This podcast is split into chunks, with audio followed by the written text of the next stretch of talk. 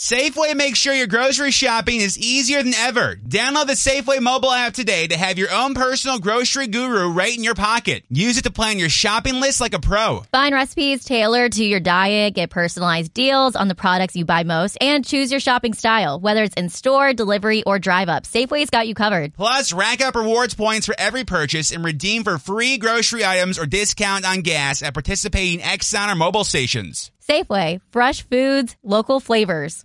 With the Lucky Land slots, you can get lucky just about anywhere.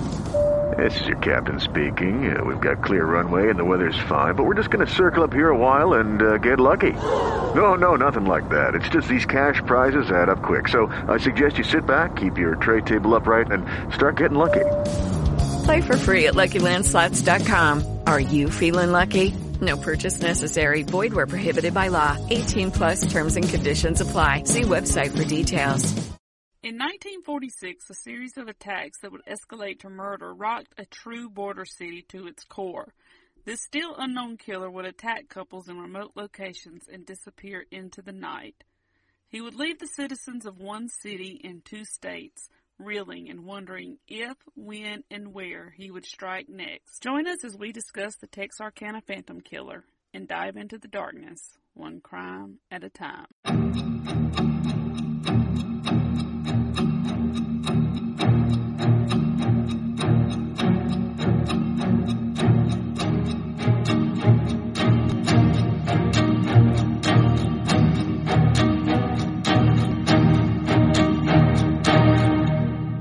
Hello and welcome to One Crime at a Time. I'm your host, Shannon. With me as always, my sister from the same Mr. Christina. Hey everybody. We're back! We are. Woo! So, how's everybody doing? I'm doing good. I'm talking like I'm, you were talking I'm, earlier. I'm waiting on all these people listening to answer. Well, I'm, I'm, waiting on the emails to come rolling. oh God, we're gonna be here forever. this isn't live. I forgot. All right, so this is going to be kind of a long one, I think. Uh oh. Like gonna- long tonight or long? Yeah. Well, Oh. both. Look, I haven't eaten yet. Okay. you should have fucking that for you. well, Headed over here. So I guess we should go ahead and get started. Today's episode is presented by the Skin Store. For over 20 years, the Skin Store has been the number one destination for premium skin care, hair care, and beauty products. With over 8,000 different products from 300 different brands, the Skin Store has you covered for all your hair, cosmetic, supplements, and of course, skincare needs. Find your favorite brands like Elta MD, NuFACE, Olaplex, and more, all in one place with gifts with every purchase. Right now, the Skin Store is offering our listeners 20% off your next purchase by using the code POD. That's code P-O-D for 20% off your next purchase at skinstore.com slash pod dot list. Skin Store. Have the confidence to tackle the day ahead. Exclusions apply. had me a little worried there when you said skin store. I'm like, wait No, a minute. This is the good kind of skin. okay. Not, But not skin the care. Okay. skin care store. Yeah. Okay. Okay. We are also brought to you by our subscribers on Patreon. You guys are all awesome. If you would like to help support the show, you can for as little as a dollar a month. We have several levels that include access to our exclusive Patreon feed, minisodes, merchandise, and commercial-free episodes. So check us out there if you so desire. Yes. Now it's time for that for, for your favorite part of the show. It's the weekly review, the one review that we read every week. We will She's not. probably got like 600 reviews, and she's only gonna read one we a week. We'll never read more than one a week. She's scared she's never gonna get any more. That's just the rule around here that I have implemented and that we will stick to for the foreseeable future. This is a five star review. It comes from the Mule Can. The mule can. Lemuel. Lemule. Lemuel Can. Lemule can. Yes. Okay. says new fan here. Just found this podcast by accident, and I have to say I'm very glad I did. It perfectly mixes the seriousness seriousness of the crimes they cover and the humor that keeps it on the lighter side. It sometimes helps you forget that what you are listening to is some of the most awful things that have happened to people. I really like the balance. See, Well, thank you. that's Mule. what we were going for. Right. Thanks for getting it. you have to. It's better to laugh than to cry. Yes, we do appreciate it. We appreciate all of you guys for listening. Okay, so let's get into our story. Okay, here we. I have no idea. I haven't talked to you in like two weeks. I don't think have I. It's been so nice. just play it. I can leave. I mean, I'll just sit here and talk to tell this, tell these people, these fine people, the it won't story. be near as good. All right, so we're going to talk about the city of Texarkana. Do you know anything about the city of Texarkana? I know that it's in the movie, um, The Smokey and the Bandit, and it's in the song East Bound and Down, and it's in Because there's beer in Texarkana, right? And That's look- where and they they're have- that's where thirsty they- in they're- Atlanta. and there's beer in Texarkana, so they gotta go get it. and bring it back Yeah. in 24 hours. there you go. That is basically All right, well, you've, you've done the podcast for us, so you can that see is, all you that is later. basically the summarization of Smokey Yeah, and the Bandit. exactly the summarization of Smokey and the Bandit. And they run into a few It's in- mishaps It's along in one way. line in a song that explains the whole movie. Yep. I love right. Jerry Reed too. Jerry Reed's awesome. my kid, my son Waylon thinks that's the best movie ever made. It's a he watches who- it all the time. You know, that was like a B movie back then when they made it. Who would have guessed that 40 years later it would still be Yeah. like one of the number one movies ever? So it's it's good. All right. Now Texarkana, it sits in the northeastern corner of Texas and in the southwestern edge of Arkansas. Now commonly spoken of as one city, Texarkana actually is a shorthand term for two separate political entities sprawled astride the state line. They named the city after Texas and Arkansas. Yes. Texarkana, Texas, and Texarkana, Arkansas. Now, the name comes from Texas, Arkansas, and Louisiana. Most people, a lot of people don't realize that Louisiana is included in it, but the Louisiana state line is about 30 miles away Well, then why are they included? because What? Let me guess. They went home and cried to Mama. We Tex- want to be included too. Because I guess Texarkana is Texarkana. Didn't sound Well, right. you could've just it didn't it rhyme at- with Atlanta, so the song and Smokey and the Bandit wouldn't have worked. But well, you could have just left it at Texarkana and not include. I mean, why are you going to include Louisiana when it's thirty because miles? that's where the Anna part comes from. and I get that, but why? Because it's thirty miles. You could have away. just named it Texark. Texarkan. Texarkans. Still wouldn't have rhymed with Atlanta. You got to have the the Anna on the end. The Anna wasn't added until the Smokey and the Bandit movie. A lot of people don't realize that. They just needed so- a word just so. sort, that sort of rhymes with Atlanta. They, just so they could sing it doesn't song. really rhyme, but it's close. It's closer. Now, in the early 40s, the population was around 52,393 people. And the town began to get a bit of a reputation as In a crime year? town. The early 40s. That's a lot of people for the early I know. forties. That's what I'm saying. Wow. Now, in fact, some of the residents began referring to their little hometown as a little Chicago. Hmm. And a lawman of the time named Max Tackett said that Texarkana was, quote, calloused to murder. Hmm. Which I think means that they were just becoming almost immune to violence and crime. That they Basically developed a like callous Chicago to it. today. Yeah. or any time, or in the But I 40s, mean, or Chicago in the especially- 40s. Especially today. No, it was worse in the 40s. You had the mob up there ah, and Oh, all. well, no, it, it was, trust just me. the mob is still there. Don't let people fool you. But I'm just saying that they, they owned that town. Listen, they're still there. So, James Mac Hollis, he was born in 1920 in Duboc, Louisiana. Dubach. Dubach. That's a funny name. Duboc. Dubach. A few months after his birth, his parents moved to El Dorado, Arkansas, where they opened a general store and restaurant. Did they search for El Dorado? Mm-mm, They just they went right there. The map. So they didn't have to search. Okay. Mm-mm, nope. Went right to it. now, Jimmy grew up in El Dorado and later moved to California for a while where he attended high school. Now, when the war came, he tried to join the Navy but failed the physical examination because of a congenital heart defect. Okay. So instead, he got a job at an aircraft manufacturing plant in Fort Worth. Yeah, because that's good for your heart. hmm Well, I mean, I, I don't think that it bothered him. It's just something that, that they noticed when doing his physical. Well, I guess because maybe when you're getting shot at, your heart might fail. it might go to beating a little bit faster Yeah, than it would working at an yeah, aircraft I guess so. manufacturing I guess so. Yeah. Now, on the side, he sang in a dance band. It was during this time that he met and married his first wife, Dora Louise Nichols, in December of 1942. He was 22 and she was 19. The marriage, however, would not last long, and in January 1946, they separated for good, and Jimmy left Fort Worth. I thought they lived in Dubach. No, Wait, when did was- we get? Where did when did You- we get to Fort Worth? You have just not, you were so not listening to anything I said. I didn't hear Fort Worth come out. that's where he went I went. heard to, that's where he went to work. He was born in Dubach. He moved to El Dorado, Arkansas. Okay, I remember that. Then he went to California for a little while where he attended high school.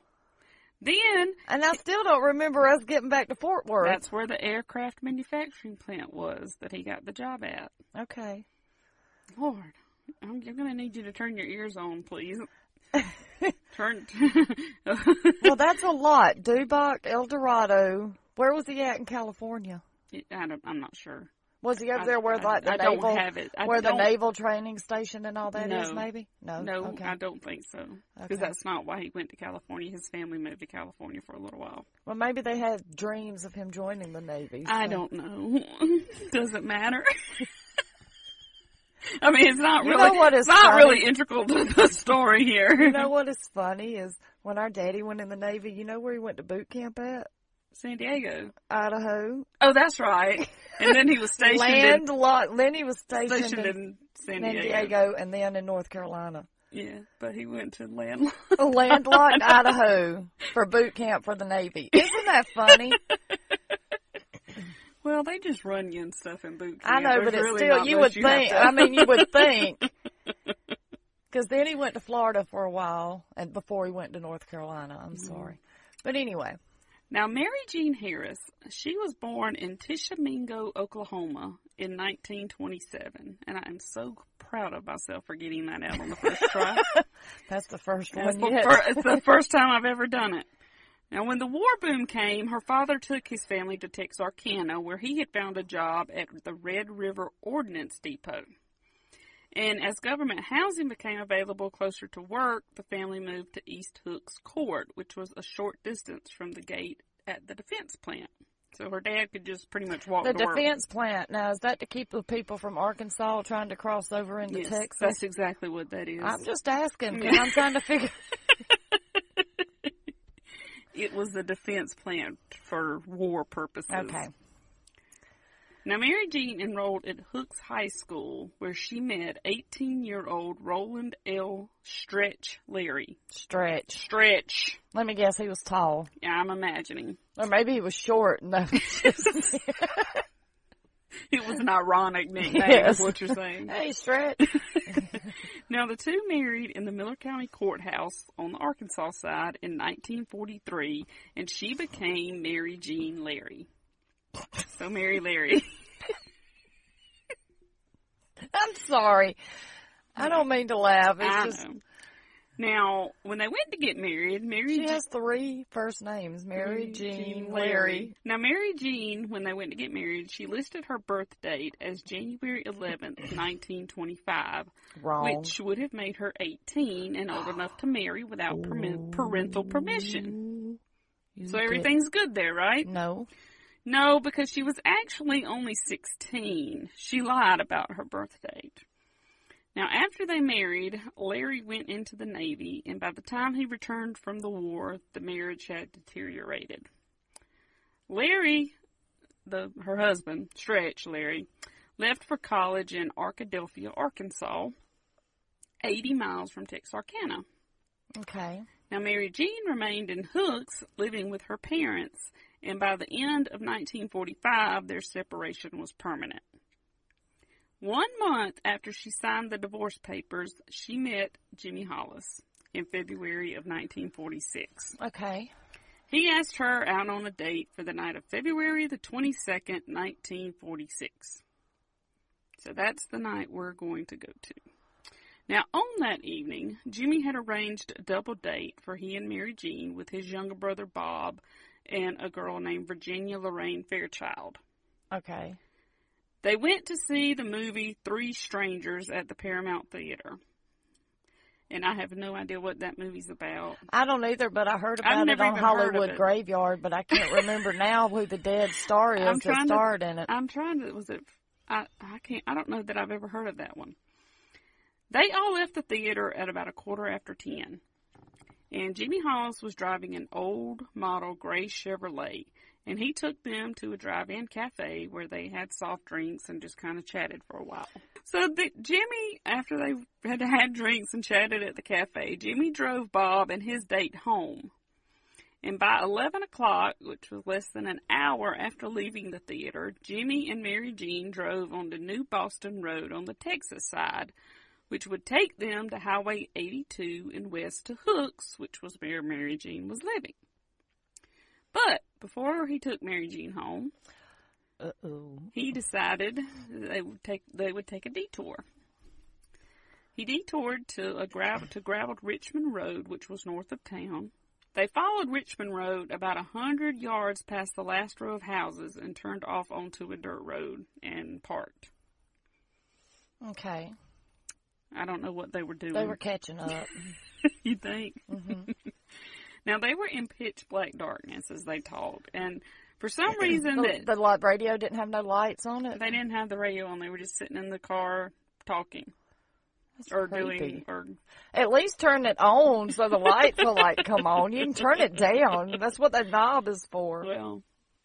For some reason they didn't. Turn like the in cars had interior lights in the 40s and 30s, didn't they? I think. They were driving at night, so they had to have headlights. Well, Leave yeah, they had headlights. now, for some reason that he could never explain to anybody, Jimmy impulsively got out of the car and was just looking at the sky, searching, looking at stars or whatever. This is what he says. So, as he stood by the car, suddenly out of nowhere, a powerful flashlight beam switched on and shined right into his eyes, which of course blinded him. He couldn't see anything. Mm-hmm. That's because he was sitting in the dark. See, if he'd have had some kind of light on, I think that would have made it worse. Don't you think? For your eyes to adjust to that bright. I mean, either way, your eyes are going to have to adjust to that bright light.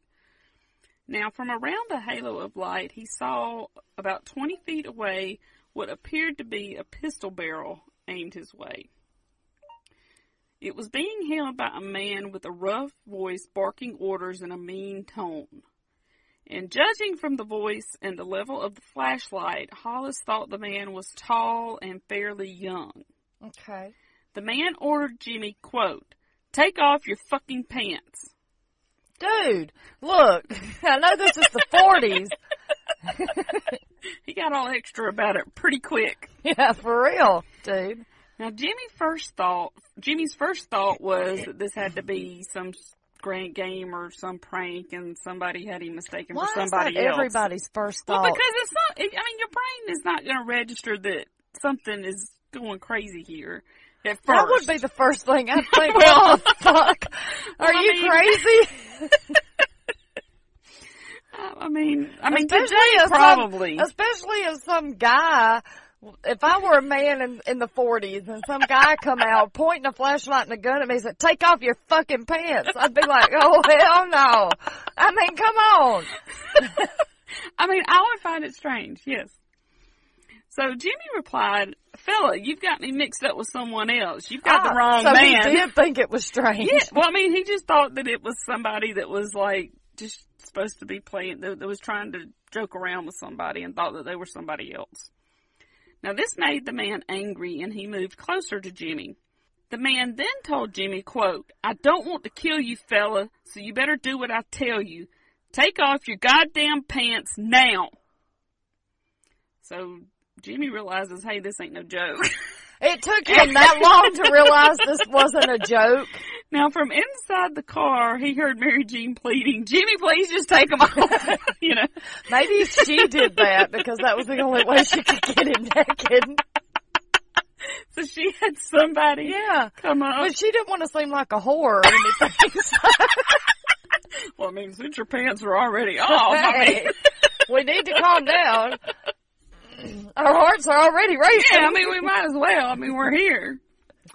So, really having no choice, Jimmy took off his pants. The gunman, was he wearing underwear? um, uh, uh, I would assume, yes. Not everybody does. Well, I would, I would think he was wearing underwear. Okay. The gunman moved closer and hit Jimmy viciously on the head twice with a heavy blunt, blunt object that felt like an iron pipe or a pistol barrel. So my guess is it was probably the pistol barrel. Probably. The force knocked his glasses off and he fell to the ground. The man kicked him and Jimmy could feel metal cleats in the man's shoes or boots or whatever he was wearing, stomping on his chest. Then the stranger struck Jimmy again on the head as he lay on the ground. Mary Jean thought that Jimmy had been shot. And the reason she thought this was because she thought she'd heard a gunshot. However, what she had heard was Jimmy's skull cracking. Ugh. So that's how loud it was. With Jimmy disabled on the ground, the assailant turned his attention to Mary Jean. Oh. She got out of the car and leaned over to pick up Jimmy's trousers and took out his billfold, showing it to the assailant, and said, Look, he doesn't have any money. You're lying, the man shouted. She replied, No, look, you can see, she told him. The man then bent over to where Jimmy was laying and searched his pants. I thought he had taken his pants off. Well, they were kind of just down around his ankles. He had lowered his pants. Okay. Or either they were right beside him, I think. Or something because I mean, they were they were beside him when he took them off. He then asked Mary Jean, "Where's your purse?" She said that she didn't have one, and this made the man even more angry. And he hit her on the head with again what felt like a metal pipe. Again, I th- I'm pretty sure it's probably the gun. it could have been a metal pipe. Yeah, I just I Could have been the flashlight too, because those yeah, flashlights exactly. It were could have heavy been. back then. That's true. It could have been the flashlight. She fell to the ground, but somehow managed to get up. And the man then yelled at her, "Take off, run!" So she started running for a nearby ditch. Not that way, he shouted. Go up the road. My buddies is back there. They're waiting on me. Now she was wearing high heeled shoes, so she's trying to run up this dirt road. And Take your shoes While off. she's doing this, she could hear Jimmy still on the ground groaning because he's he's really hurt. And so the man then turned his attention back to Jimmy, beating and stomping him even more. And Mary Jean continued running, and she came upon an old model car parked by the side of the road that was facing toward Jimmy's car. So Mary Jean, she's hoping that somebody's in this car that can help her. And she stopped and looked inside, but didn't see anyone in the car. And it didn't dawn on her at the time that that was probably the stranger's car that had parked with the lights off before he walked up to him. yeah. Because if somebody was sitting in that car They and saw this going on, They would have they gotten would right Or done or what- left, and, left or something. Yeah. So then the gunman took off and started to chase her down the road.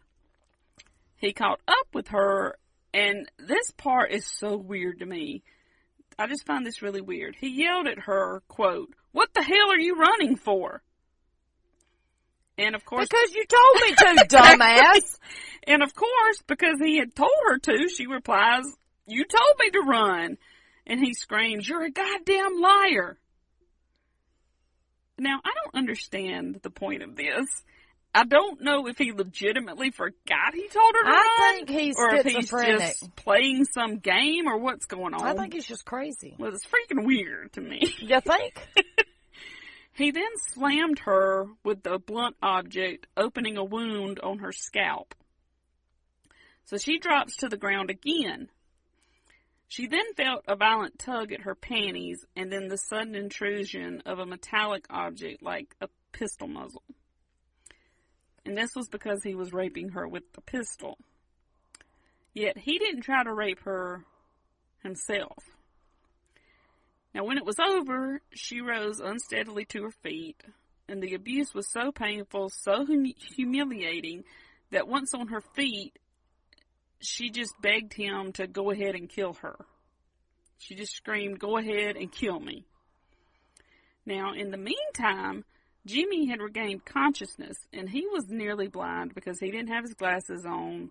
His head was foggy from, you know, his skull being cracked. He had blood running down his face and into his eyes, and his pants were gone. He looked up and he saw car lights on Richmond Road.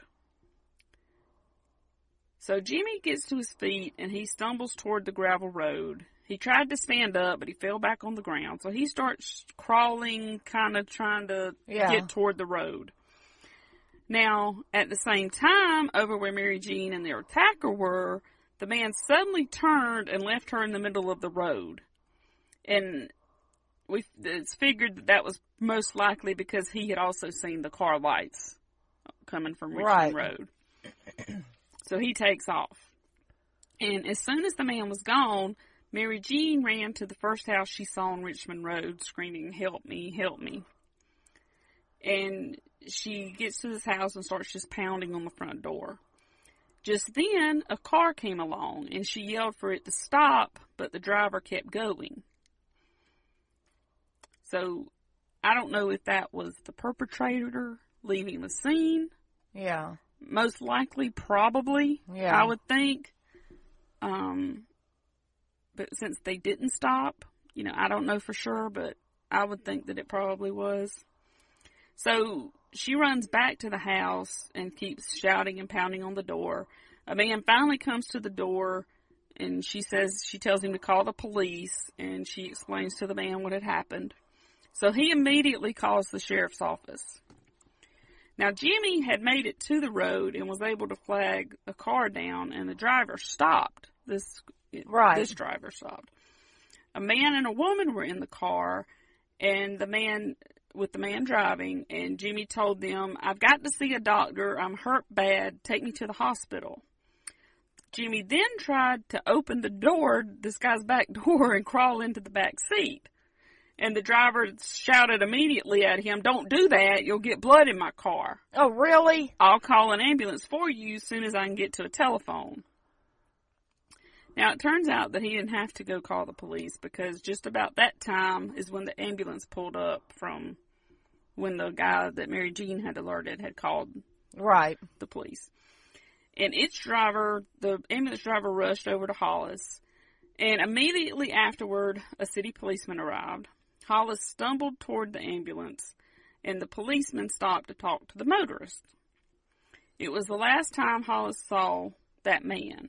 And minutes later, the ambulance whisked Hollis to a Texarkana hospital a few blocks from downtown. Now, Mary Jean, seeing the ambulance coming, she ran from the house in time to ride with the policeman to the hospital. And once in the ambulance, Jimmy obsessively just kept reciting to the attendant. He was telling him his name, his address, and where his brother Bob could be reached. And he just keeps saying it over and over and over again. And his pants, and this was because his pants and wallet were gone, so he didn't have any identification with him. And he said that he kept that he was just afraid that he would die and no one would know who he was. So that was his only thought going to the hospital was that I'm going to die and nobody's going to know who I am. So they're not going to be able to tell my family that I'm dead or so his only thought going to the hospital was I need to make sure that they know who I am. Right. Now, Bowie County Sheriff Bill Presley, he had not called it a day yet, even though it was kind of it was late when that call came in late that Friday night. He had just a few deputies for the entire county, so he responded to the scene himself. And although the attack had occurred in the county's jurisdiction and outside of the Texarkana city, Texarkana city limits, three city policemen had also responded to the call. And that's because with a small staff to cover the whole county, Presley granted special deputy commissions to some city policemen. Well, a lot of places will do that. Yeah, and this enabled them just to respond beyond their usual range, so that if a Well, sheriff's if deputy wasn't help- available, yeah, I mean, somebody needs help. Somebody needs help. I Right. don't care where they're from. right. So he had done that so that they would be able to cover more area. Lucky Land Casino asking people what's the weirdest place you've gotten lucky? Lucky? In line at the deli, I guess? Aha, in my dentist's office. More than once, actually. Do I have to say? Yes, you do. In the car before my kids' PTA meeting. Really? Yes. Excuse me, what's the weirdest place you've gotten lucky? I never win and tell. Well, there you have it. You can get lucky anywhere playing at LuckyLandSlots.com. Play for free right now. Are you feeling lucky? No purchase necessary. Void where prohibited by law. 18 plus. Terms and conditions apply. See website for details. With Lucky Land slots, you can get lucky just about anywhere. Dearly beloved, we are gathered here today to... Has anyone seen the bride and groom? Sorry, sorry, we're here. We were getting lucky in the limo and we lost track of time. No, Lucky Land Casino, with cash prizes that add up quicker than a guest registry. In that case, I pronounce you lucky.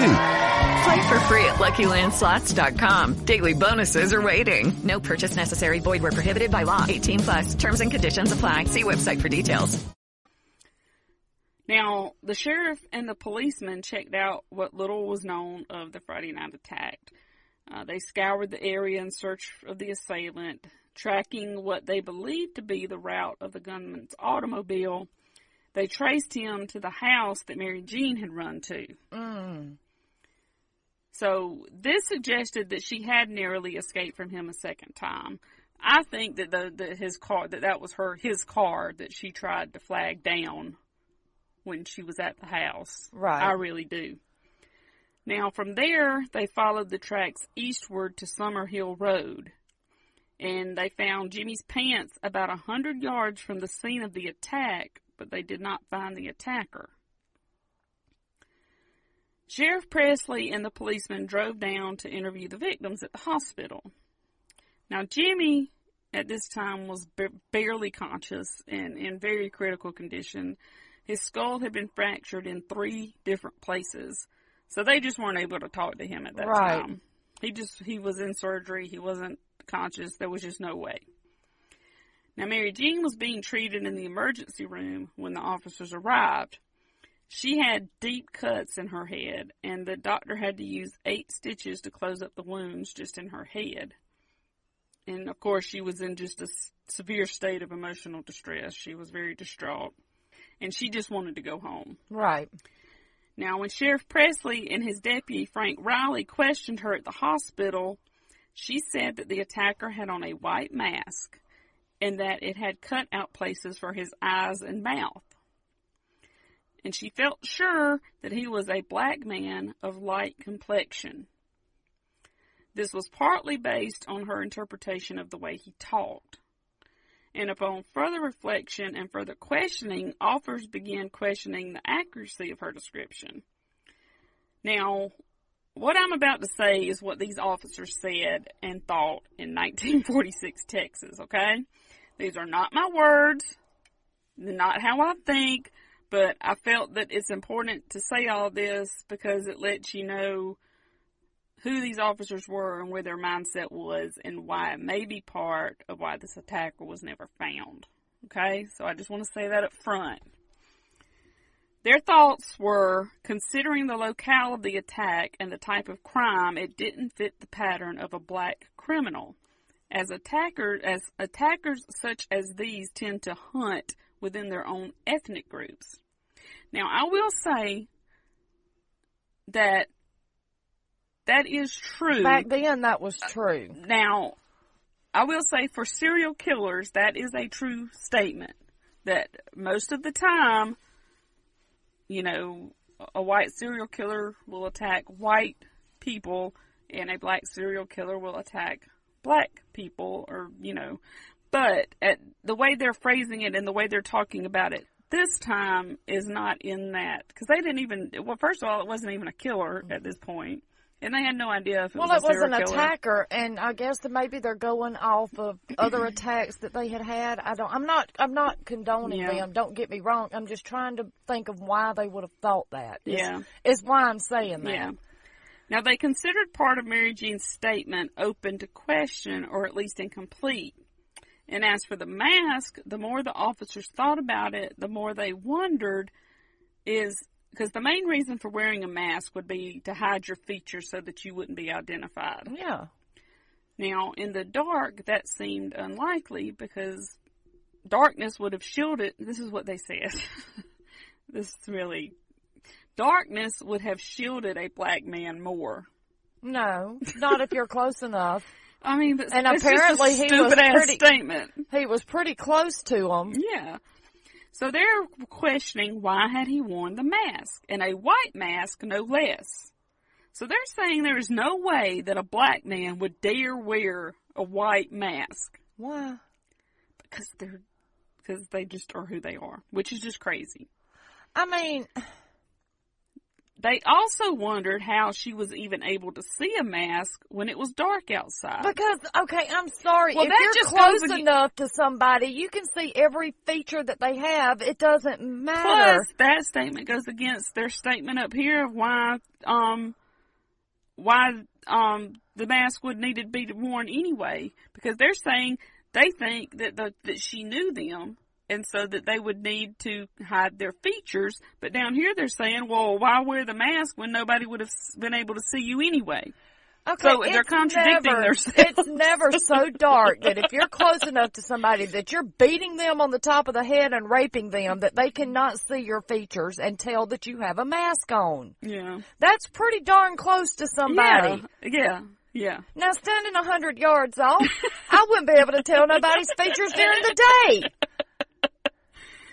So one deputy raised the possibility that she and perhaps Hollis actually knew the man and out of fear claimed he wore a mask in an effort to prevent retaliation. And Well, why would they retaliate? I mean, it's not like he did anything to them. Well, he- I hope you're joking. Yes, I'm Okay. joking. Now, since both victims were married, police wondered if jealousy might have been a motive for the attack. I thought they weren't married. Well, they were in the process of divorcing. But Now, they're Mary Jean- now, separated. right? But they're still married, technically, and they well, were thinking that maybe but a date is not marriage. no, they're marriage. married not to each other, married know. to other people. I know. But still, if But you've you're got a separ- jealous, if you've got a jealous ex-husband and If- you go on a date, If you're legally separated, you have the right to date. well, it doesn't matter to somebody that's crazy jealous. Well, no, they don't are, care. are just crazy people. Right, so they're saying that it may have been that situation. Maybe it wasn't a man at all. Maybe it was a woman. Now, they checked out Mary Jean's husband, but he had an airtight, al- airtight alibi. And when police were finally able to question Jimmy a little over two weeks later, he described the man as being tall, white, and young, not over 30 years old. And when asked about a mask, Jimmy said he didn't remember seeing a mask, but that he could have been wearing one and maybe he just didn't see it. I it. mean, he did get hit in the head and his skull cracked. I mean, he could have forgotten that one little tidbit. Yeah, and I don't know if you caught on to the fact that Jimmy says he's white, and that Mary Jean said that he was Wearing black, a white that he was mask. black, Wearing a white mask. she- well, wearing a white mask, but she described him as a black male. Jimmy says he's white. Mary Jean said he was black. Well, when he hit Jimmy, though, wasn't he still shining the light in his eyes when he hit him the first, First time, yeah, po- yeah, And he went down on the ground, so he may not have realized. that's true. And I mean, because I mean, she's sitting in the car, she's looking at this guy. Yeah, but I mean, I don't know how. Now she, I think, probably got a better view of him and his features when he was assaulting her.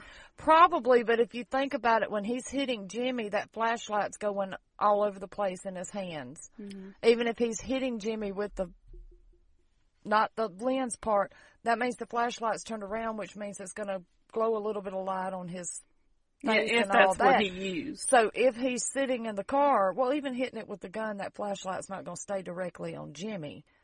So there could have it could have been turned enough that she could have seen that he had a mask on, that he was a black male, or I'm Yeah. just saying because she's sitting in the car the whole time he's Mhm. assaulting Jimmy. Yeah.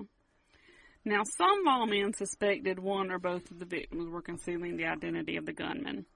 Officers didn't believe a black man had attacked them, so they believed Jimmy on that point. Just because they Oh, didn't- that is so sexist. I'm calling it racist is what it is. sexist and racist. Well, I guess because they're taking the guy's word for it instead of listening to Because he, did, I'm, I'm telling you the reason that she could have seen him. There's plenty of time opportunities that she had to see him when he's assaulting Jimmy. Mm-hmm. Because she's just sitting in the car. Right. I mean, in the flashlight when he's assaulting him, you know he's it's going around. It could have shown enough light on his face and his features that she saw it. Yeah. And they wondered if Jimmy hadn't seen a mask, why would Mary Jean claim the man wore one? Because just because he didn't see one doesn't mean he wasn't wearing one. Though. Now, they acknowledge that in a time of panic, a strong beam flashlight in your eyes might create the illusion of a hood or a halo from the reflection. But that concept really gained a little support in explaining why, explaining her seeing the hood. Uh, the- she didn't say she saw a hood. She said she saw a mask. Well, it was like a hood. It was kind of like a, kind of like what the Zodiac wore when he attacked at Lake Berryessa. It was kind of like just a pillowcase with holes cut out for his eyes. Maybe this was the exact zodiac. Maybe it was. We will talk about that later. now, I mean, I'm just saying there's plenty of opportunities that she would have gotten a better look at him than Jimmy would Right. have. now instead, officers began to insist that sh- that she knew her attacker and was protecting him, perhaps out of fear, by claiming that he was black and wore a hood. So they're telling her that she didn't see what she saw. Of course, of course they are. Let's believe the man over the woman. Now, the attack of Jimmy and Mary Jean didn't really get much coverage in the newspapers at the time. And since police were convinced that Mary Jean knew who the attacker was, it was kind of just pushed to the side. It didn't really cause any panic in the community at the time. But on Saturday evening, March 23rd, 1946, another event would happen that would throw this attack back to the forefront of people's minds. Because you should have done something about it the first time. what is, I mean, I'm sorry. I have all the faith in the world in police officers. I do. well, I, you wouldn't know by listening to this podcast. I really do have all, I mean, because there are a lot of good police officers out there. Things were just done differently. That I mean, crimes weren't. They didn't have Solved, investigated, period. yeah, right. Now, okay, moving on. crime scenes. Well, let's just take stuff from this crime scene, then we'll bring it back. Now, Richard Lanier Griffin was born August the 31st, 1916. He was the oldest boy of a Cass County, Texas farm family of five children. Okay. His father had served as the county's tax collector before resigning to go back to farming. Richard was a carpenter and cabinet maker who worked for a contractor before the war. And after Pearl Harbor, he went with the contractor to Hawaii, repairing damage, you know, from the attack. Damage to the homes, To homes, to the base, to pretty To much the- everything in that general to the bay, area. Pearl Harbor. he returned from Hawaii still single, and so he was eligible for the draft. He joined the Navy and served in the Navy's construction battalions in the South Pacific. Okay. Following his discharge, Richard returned to his civilian work, which was carpentry. He joined his mother and two other siblings who were living in Texarkana. That is a popular. Maybe I should visit Texarkana. We have a cousin that lives in Texarkana. Who? Michael. Oh, I didn't know that's where he lived. Mm-hmm. Shout out, Michael. In Texarkana. Texar. Texarkana. That's how she said it the first time when we Texarkana. started this. It was so funny. Yeah, I edited that out. Texarkana. Now, Griffin was a handsome man with dark auburn hair and freckles. And in February 1946, Richard caught the eye of a brown haired, blue eyed teenager named Polly Ann Moore. Okay. He was 29. She was only 17. Oh no! That's creepy. No, dude, no, no. Now, all I'm going to say about that is and that I'm not. No, no, no don't get those, me wrong. In those days, the 12 year difference in age wasn't really a big Well, deal. even today, like it's be not. today. it's not today. Yeah, it is really. It's I mean, but, well, I'm sorry, no, because love. I mean, if you love mm-hmm. somebody and you're in love with them, age doesn't matter. Well, it but does not a 30 year old and a 17 year old. Right. At least wait for her to turn 20. It- or just don't don't go find somebody your own age or closer to your own. Just don't do that. But you know, it was a different time. That's all I'm going to say. I just Now, the the under 18 is what's getting me. It's not the 12 year difference. It's right, the under right, 18 exactly, thing that's exactly. getting me. right. Now, Polly Ann Moore was born November 10th of 1928. Polly and her younger brother Mark were reared by their mother Lizzie after their father George Lizzie Moore. Borden? No, Okay. Lizzie Moore. Okay. after their father George Moore had died of a stroke when Polly was eight. Oh. Now, Polly attended Atlanta High School in Atlanta. Lucky Land Casino asking people what's the weirdest place you've gotten lucky? Lucky? In line at the deli, I guess? Aha, in my dentist's office. More than once, actually. Do I have to say? Yes, you do. In the car before my kids' PTA meeting. Really? Yes. Excuse me, what's the weirdest place you've gotten lucky? I never win and tell. Well, there you have it. You can get lucky anywhere playing at LuckyLandSlots.com. Play for free right now. Are you feeling lucky? No purchase necessary. Void where prohibited by law. 18 plus. Terms and conditions apply. See website for details.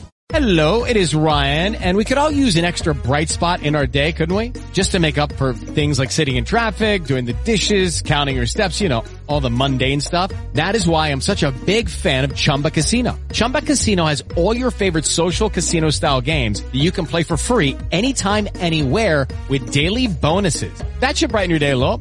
Actually, a lot. So sign up now at ChumbaCasino.com. That's ChumbaCasino.com. No purchase necessary. VGW Group. Void were prohibited by law. See terms and conditions. 18 plus. Texas.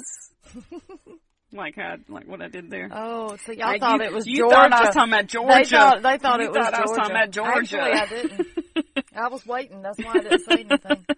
anyway, uh, attended Atlanta High School in Atlanta, Texas for her last two years, graduating in 1945 at the age of 16.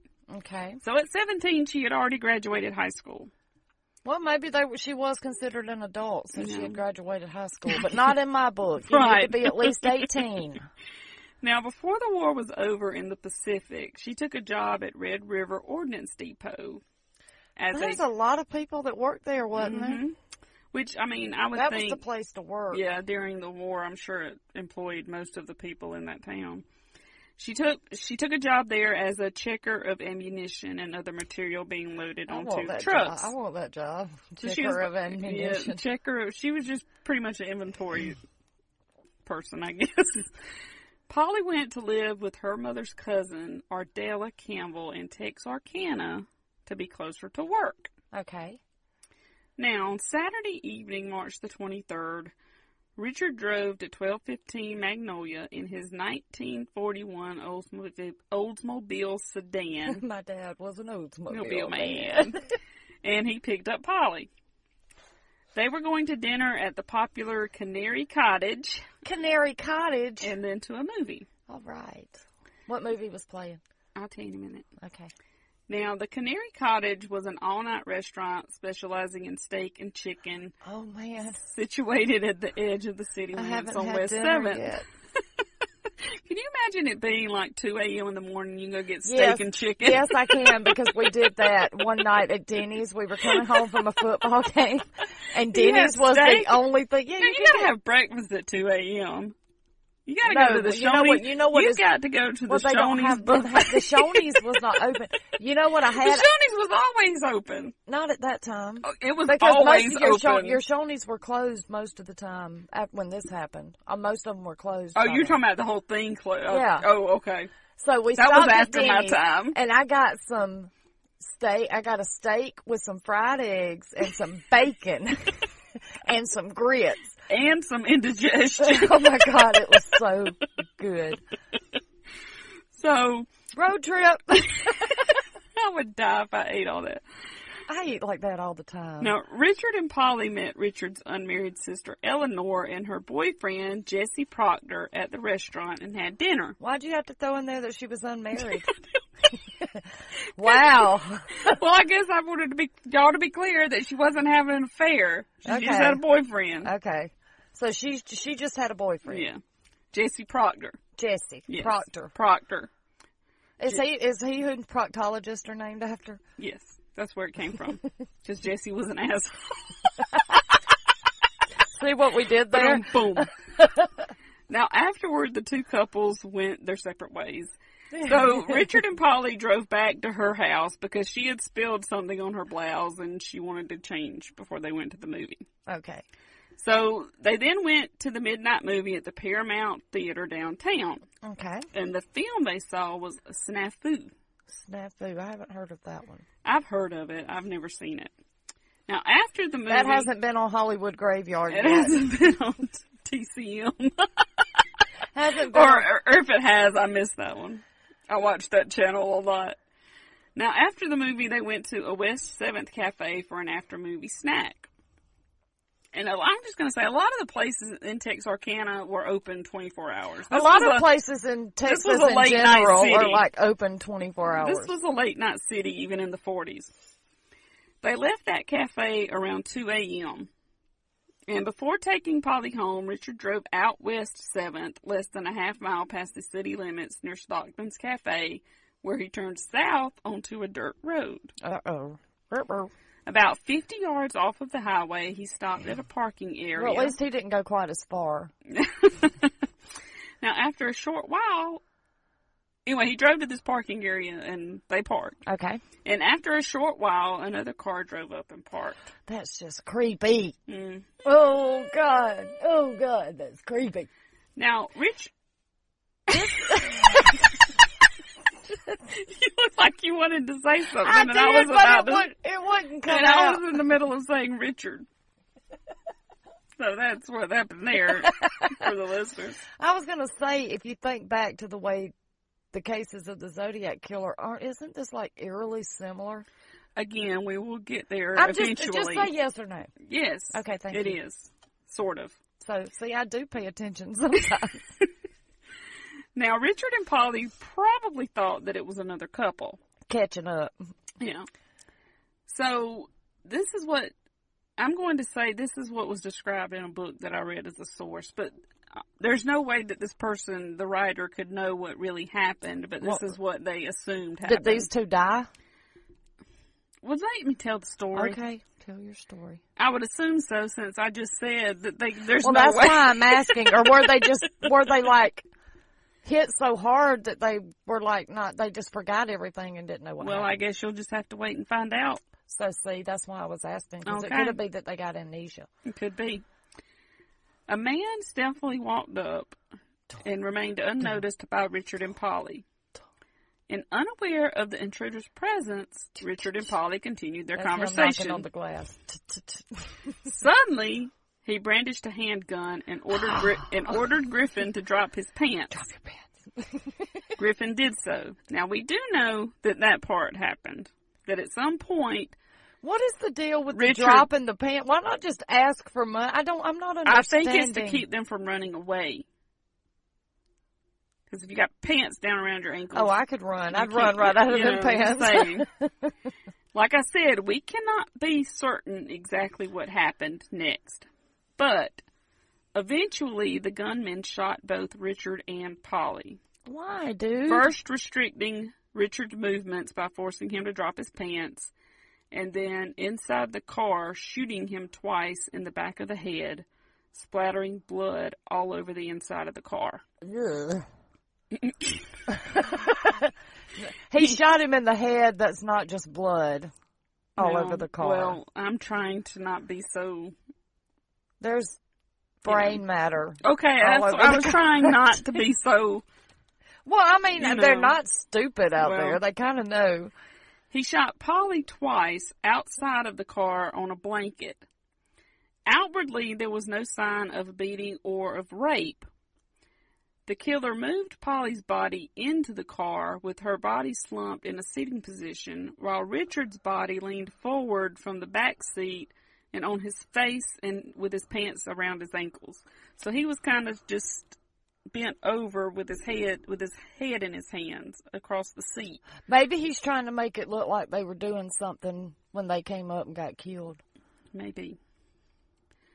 I mean, I'm I'm just I don't know. I'm really not being funny that Yeah. time though. Now, at around nine o'clock the next morning, a passing motorist noticed the car and wondered why it was there at that time of day. People don't park this time of the day. I wonder why this car is here. Well, I mean, really. I mean, sounds logical to me. He could see what appeared to be two people inside, but there was something unnatural about the way it looked. well, somebody is smart. hmm His suspicions rose, and on closer inspection, wonder what this is. he grew alarmed and he called the police. Well, I imagine so. So city police immediately sped to the scene. Are you? Are you like acting this out over there? Yes, Okay. I'm bored. I didn't know that's what we were doing now. We're really not. I'm just Oh, okay. bored. Okay. Now the police dispatcher relayed the message to the Bowie County Sheriff's Office.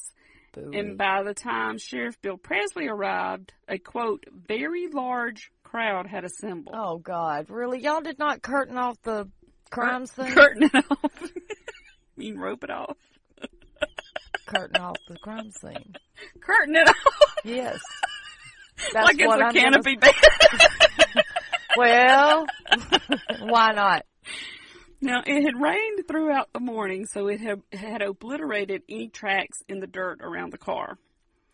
And very few clues were left. About 20 feet from the car, a section of the ground was saturated with dried blood, indicating that one of the victims, which it would later be determined was Polly Moore, had been murdered outside of the Now, car how did they determine it was her? because it was her blood type. Okay. Blood? Maybe they had the same blood type. They did not. Okay. Blood had seeped through the bottom of the car's door and onto the running boards, where it congealed. Ugh, That's so fun. Good times. Yay. Griffin's pants pockets were turned inside out as if to, as if to suggest robbery. No, I think he just gets joy out of seeing men in their underwear. now, that may be the whole purpose of all this. That's why I don't think know. this is a woman. Maybe not. I know a lot of guys that would enjoy seeing men in their underwear. Well, I'm just saying Now for the time. For the time. Well, I mean, this was the only way he could do that. Well, this is this true. was the 40s. Now, both victims were shot in the back of the head, but no weapon was found. What evidence rain hadn't washed away, officers and gawkers had destroyed by walking around the crime scene. Oh my. Jesus! really? First, you don't believe the only real witness you got, because poor Jimmy, bless his heart, he don't know whether he's coming or going at Now, that I will say that he was, his head was cracked in three different places, so maybe his memory isn't as good. That's what know. I'm saying. I mean, you're going to believe the one that's stayed conscious the whole time, or are you going to believe the one that got his skull cracked open three times? I don't know. I mean, me, I'm going to believe the one that sat there and watched the other one get attacked. Yeah, so I don't know. And now, oh, We know how you feel. I just, You don't have to say it. We all know. With their little hats on, because you know how they dressed in the 40s with those long jackets and those high boots. I can just see them out there. I wonder what this is. Okay. you done now? Yes. Okay. So after the bodies were taken away, the Oldsmobile remained at the site for hours until it was moved to the Arkansas side police station where a more thorough search for fingerprints could be done. They trusted Arkansas better than Texas, I guess. Yeah, I don't know why they had to move it to Arkansas, to the Arkansas side to Let's check the hope. fingerprints. I don't know Let's why the hope. Texarkana police station couldn't do Well, it. if everybody had been walking around it, you know somebody come up and touch the car. Well, Oh, I have a story about that. There's actually a um a man and his wife who actually had a towing business and they actually just came up on the scene. They weren't called to the scene, but they just came up on the scene and you know, he went and asked, you know, is this a wreck? Y'all need me to, you know, tow somebody.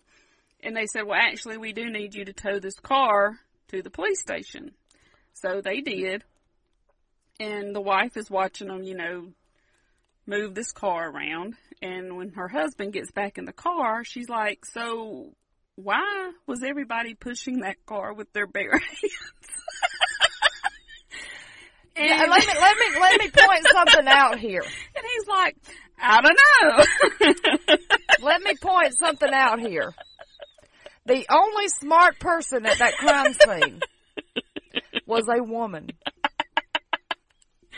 But she's she was remembers thinking, you know, that's crazy. They're bringing it here to get checked for fingerprints, but yet you've got like three guys back there pushing the and car no with their telling bare how many people touching it before that happened. And somebody had to be steering it with touching the steering wheel to steer it to wherever they were trying to move it congealed to. blood and brain No, matter. I, I don't think they were sitting in it, but I'm sure they were reaching which inside means the they car. had, which means they had to touch the door Right. handle and touch the steering wheel where the guy had touched. Yeah. Y'all are so smart. I hope somebody had some gloves on. If for nothing else, because of the blood and brain matter on the steering wheel. Now, okay, so in the hours. On, I lost Did I make place. you lose your place? Yeah, I'm sorry. That's okay. So, in the hours that the car was sitting there and the area was being searched, law enforcement still missed evidence. Well, I wonder why. About 50 feet from the car, a man who was just a bystander, who actually was there holding his baby, he brought his baby to the crime scene. Dad, what were we doing when I was six months old?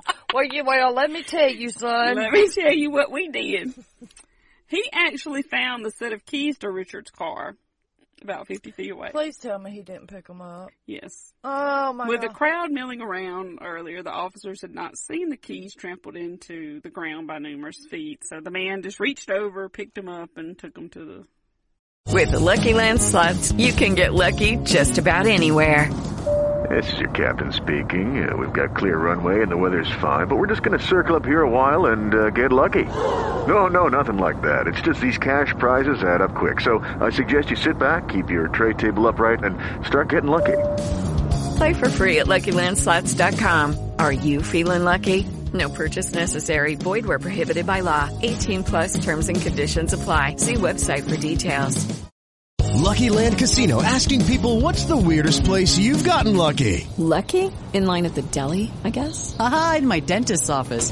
More than once, actually. Do I have to say? Yes, you do. In the car before my kids' PTA meeting. Really? Yes. Excuse me, what's the weirdest place you've gotten lucky? I never win and tell. Well, there you have it. You can get lucky anywhere playing at LuckyLandSlots.com. Play for free right now. Are you feeling lucky? No purchase necessary. Void where prohibited by law. 18 plus. Terms and conditions apply. See website for details.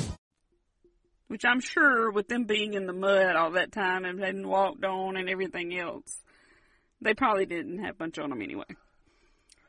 Still, But you don't know that. Pictures. you don't know that. Need to take pictures of where it's at. Right. So the sheriff immediately launched an area-wide investigation.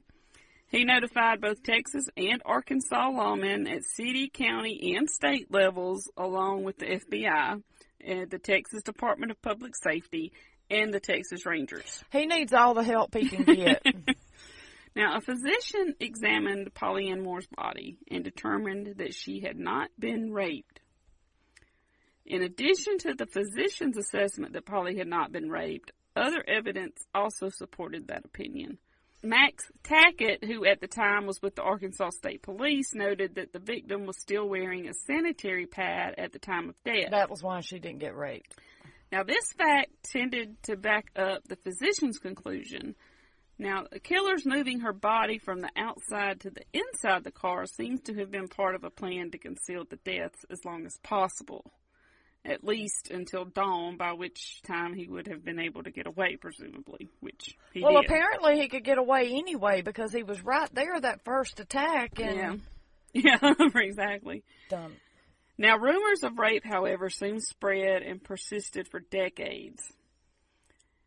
Now, the ballistics report from the Texas Department of Public Safety's Bureau of Investigation and Records offered the first and only solid link to the killer, and it was keyed in to the cartridge shells that were found at the death scene and bullets that were extracted from Richard Griffin's body. Okay. The murder weapon was a 32 caliber automatic pistol. It was determined to be a Colt or a similar foreign make. The bullets that killed Polly Ann Moore had not been removed and had been buried with her body. it was assumed that the same weapon killed her that had killed Richard, so Not they didn't bother to take them out. Not necessarily. Exactly. If they should have took, taken them out and examined them, because if they weren't the same caliber, then you know you've got more than one killer. But And not just- only that, if you don't have the evidence of the bullets, you can't say that he killed her just because he killed that other guy. Right, exactly. So you can't charge him for two murders. You can only charge him for one. Right. Now, police were not sure what the motive was. Richard's pockets likely had contained, you know, just coins or small bills. You know, wasn't, He wanted a cup of coffee. wasn't hardly didn't enough have to a kill. dime. Okay. wasn't hardly that much to probably kill somebody for. So this maybe suggested that the robbery had been secondary, like as a, just an afterthought, or that it had been done to throw lawmen off. of Well, what the real that was not that hard with these lawmen. Here we go. And some suspected sex may be the motive, and that the assailant had raped or had intended to rape Polly Ann Moore. or maybe he hadn't And I- intended to rape her, but had intended to rape. Well, I think name? that they, I think that he had probably intended to rape Polly, and that's because she was on a blanket outside of the car. Well, then why put when, her on a? Well, at least he was nice enough to put her on a when- blanket. My guess is that they had put that blanket on the ground and were laying on it. Okay. or sitting on it when he came up. I don't think that he would have been such a gentleman as to get a blanket out of the car. Not when he's going to lay her somebody. down. Yeah, that's what I was thinking. So I think that if he didn't, and that we're still not 100% sure that she was not, but to this day. But I will say that I do think that because she was laid out on the ground and shot outside the car, that more than likely he did intend to, and maybe he didn't because he did see the sanitary pad, or she told him, you know, it was that it was that time of the month, or something along those lines. Now, no evidence substantiated that she was raped. She was fully clothed, and a physician had confirmed that she had not been, quote, criminally assaulted, which is what they called rape back then. yes.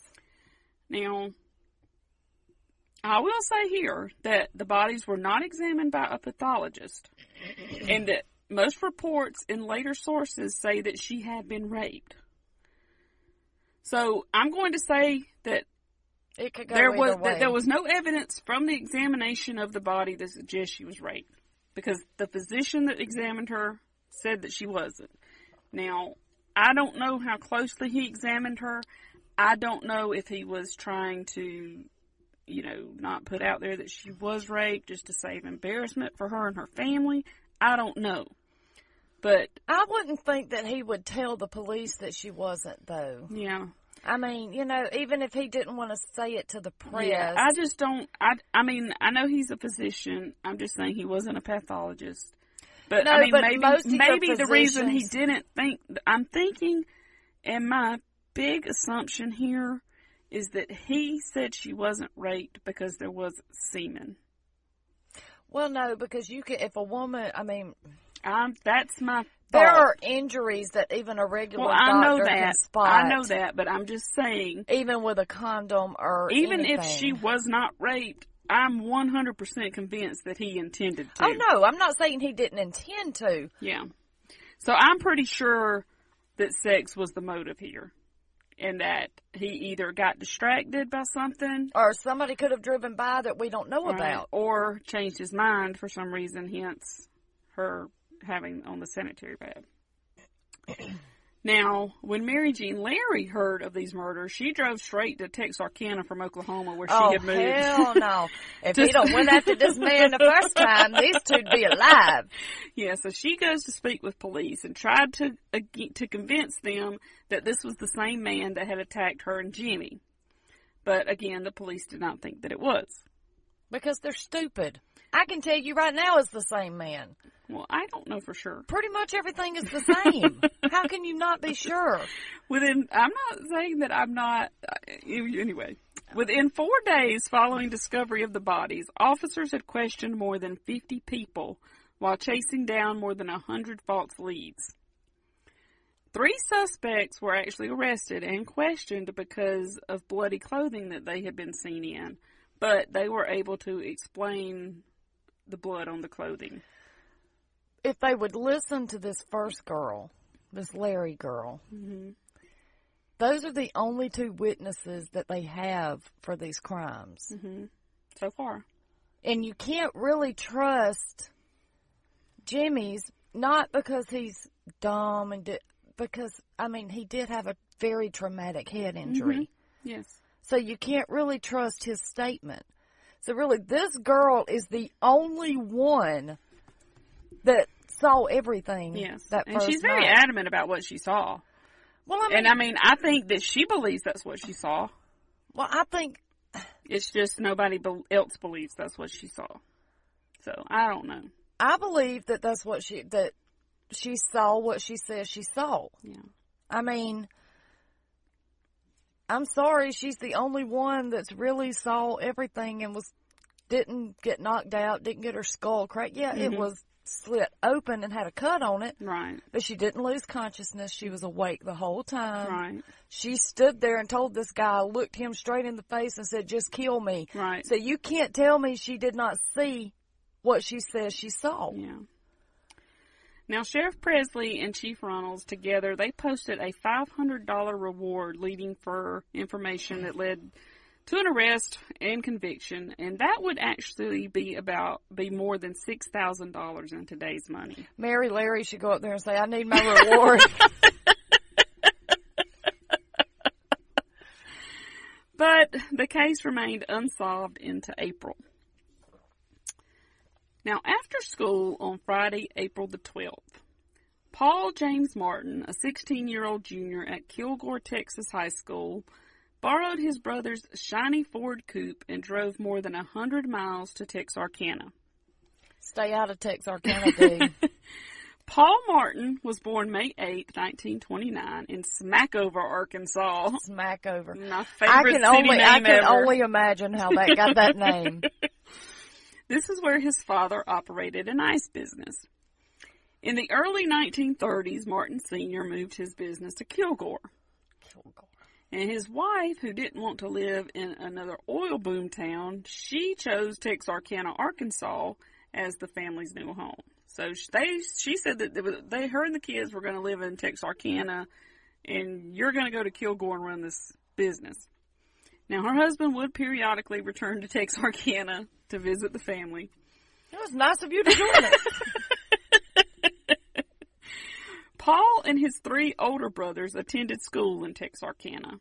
In the late 1940s, when Paul was 11, his father died unexpectedly. Inez Martin. Did he freeze to death? I don't know. ice it was just unexpectedly. I don't know why. Now, Inez Martin and her sons moved to Kilgore to, of course, run the business. But Paul still had many friends left in Texarkana, and it was this reason that he was heading there for the weekend. When he arrived in Texarkana that Friday, Paul headed to his close friend's house on the same block where he once had lived. And this friend's name was Tom Albrighton. And this is who Paul had planned to stay with for the weekend. Paul had plans for the next night to see his friend Betty Joe Booker. Betty Joe. hmm Okay. They'd known each other for 10 years, and they had met when both were in elementary school on the Arkansas, Arkansas side together. Oh. Now, Betty Joe Booker was born June 5th, 1930, in Texarkana, Arkansas.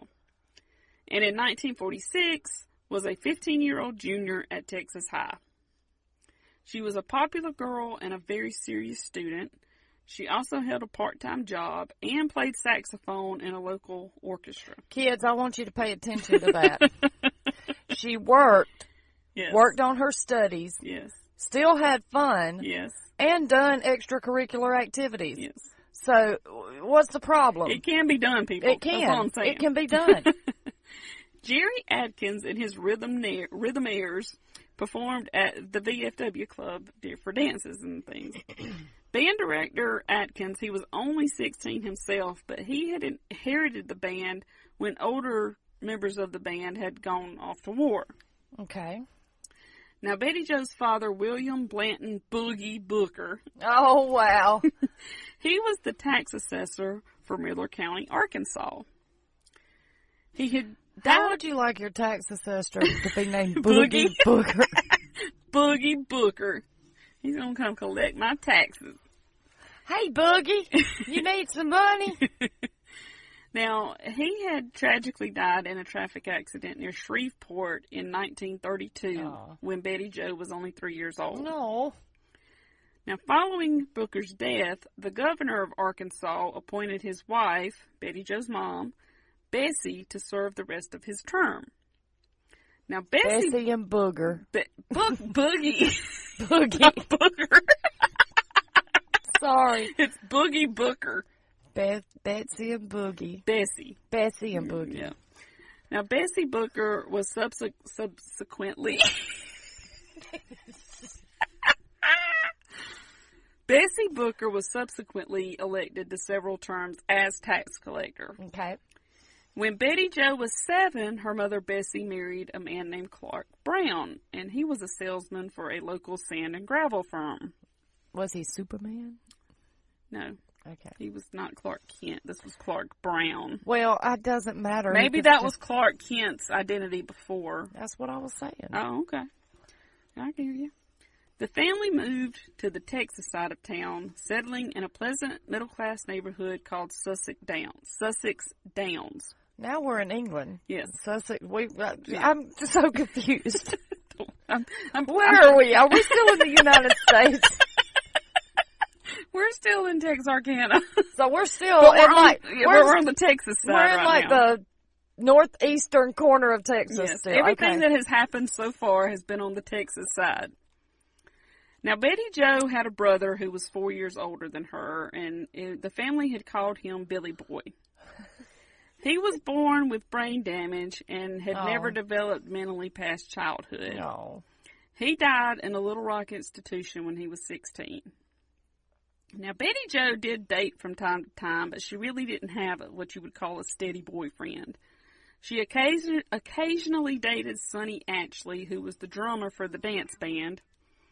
And more often, she would see Jimmy Morris, another Texas high student. And the night of Saturday, April the 13th, 1946, Betty Joe's band had a gig to play a dance at the VFW that night. After the dance, she had made plans to meet up with Jimmy because he usually worked late at a department store on Saturday nights. However, when Paul Martin called saying he was coming in town, Oh, I gotta and- ditch Jimmy. and wanted to see her, she asked Jimmy if he would mind if she saw Paul that night as he was an old family friend and was in from out of town. So Jimmy told her, you know, that he didn't mind, that it was fine. Now, Paul had plans to take Betty Joe to the midnight movie after the dance at the VFW. However, it's believed that he didn't tell Betty Joe this because she never mentioned it to anyone about going to the movies, and she would have told him that she would not be done in time to go to the midnight movie. Okay. Now, there was also a slumber party going on that night at one of Betty Joe's friends, and they had and Betty Joe had told her that they may stop by after the dance. Now, while Betty Joe was performing at, in Atkins Fan, Paul Martin and Tom Albrighton they spent the evening with friends, just hanging around town. Tom had a date with a lady, a girl named Ramona Putman, and they went to a movie, then ate a snack at a cafe. Mm-hmm. Which that seems to be the thing to do in Texarkana. Go Well, to the it was, cafe. it was the 1940s. Yeah. So Paul wanted to go to the midnight movie after meeting Betty Joe. And the plan was that Paul would go pick up Tom would pick up Tom and Ramona as soon as he had picked up Betty Joe. So while so Tom and Ramona were supposed to wait to wait at um, Tom's house for Paul and Betty Joe to get See, back even to come you're pick them up. even you're getting confused. so Paul and Betty, Paul was going to go pick up Betty Joe. Okay. This was Paul's plan. Go pick up Betty Joe from the VFW. Okay. Tom and his date, Ramona, were going to wait at Tom's house. Then Paul and Betty Joe were going to go by, pick up Tom and Ramona, and then they were all four going to go to the movie. Okay. Got it? I think. Okay. Now, Betty Joe was one of four girls in the band. How And big was this band? It was like a big full orchestra, like Oh, a- okay. yeah. So it wasn't a band; it was an orchestra. Well, I said orchestra, but I'm just saying band now. okay. So one of the girl, one of the mothers um, of the of one of the girls took the girl members of the orchestra to the VFW club that night. And that night, the duty of taking the girls home fell to Ernest Holcomb, who played also played saxophone in the band or orchestra, excuse me. Well, I'm saying because there is a difference in an orchestra and a band, and this was the time of the big band. Well, it was a music. big band music thing. So a big crowd was expected that night at the VFW. Manager Lacey Lawrence had promoted the event by promising to give away eight pairs of nylon hose. Oh my God, that was you know what? I bet mm-hmm. all them girls went nuts Yeah. over that. They had the following ad was placed. Who will the eight lucky? Oh wait, I'm sorry. Who will be the eight lucky women? Attend this dance and find out. So it was a big deal. Is what I'm saying. Hey, not hey. Look, a girl saying. could never have enough pair of nylon ho- hoses. Hose. Ho- that is, how's that? How, how do you say that? Pairs of hose. okay. I guess. Kind of like deer. You don't say deers. Deers. Now the band started playing at around 9 p.m. They played for four hours with a few breaks, and nothing much of consequence happened. It was well after one o'clock one o'clock in the morning when the band wound up its gig. Now Paul Martin, not knowing that Betty Joe would not be able to leave the dance in time to attend the midnight movie, had waited in his car. He was standing outside when she finally walked out of the building. And one of Betty Joe's bandmates, Betty Ann Roberts, walked over to Paul's car with Betty Joe and saw Paul take her saxophone case and set it on the back floorboard of the coupe. So Paul and Betty Joe said that they may stop by the slumber party that was in progress at Betty Joe's friend's house and then perhaps would have a snack at one of the all-night restaurants. Because that's what you do in Texarkana. Maybe he should go by and tell that other couple that they're not coming. I think they finally gave up on him. but first, Betty Joe had to drop her saxophone at home because whatever else she did after any performance, she would always take her expensive saxophone Well, home those things first. are not cheap. Right. On the way to her house, however, Paul must have suggested that they drive to Spring Lake Park, that was only a few minutes away from Anthony Drive, and then take the saxophone home. Now, Spring Lake Park was north of the city limits. There were, it was like just a regular park. There were picnic areas, recreation for softball and other sports. It had a dance pavilion, and it was a popular spot for local kids to go and catch up. Okay. if if you know what I mean. All right. So they were going to play bat and ball. Yeah, but well, they had the sports complex there. There so. you go. So he drove the coupe north past the city limits to Spring Lake Park, crossed the the Kansas City Southern Railroad tracks leading north from the city, and entered the park area. Okay, you don't ever park by the railroad tracks. No, Every- he had to go everything- over the railroad tracks just to get to the park. bad happens close to the Yeah. railroad tracks. Now, for most teenagers, this was familiar ground, and you know, Paul parked. We don't know what happened after that. Well, they talked and called up, played bat and ball. Now, later that morning, around 5 a.m., Tom Moores, who was a prominent farmer who lived on Moores Lane in the Pleasant Grove community north of town, he was getting up to get ready to go check on his farm. Now, while he was brushing his hair at around 5:30, he heard an unusual sound for that time of morning. It was a gunshot. Nobody should be shooting anybody at five o'clock in the morning. Oh, right, especially on a Sunday morning. So all crime stopped on Sunday Well, I mean, it's just unusual to hear a gunshot out in the middle of nowhere at 5 a.m. I would Sunday think that would be where you would hear them at.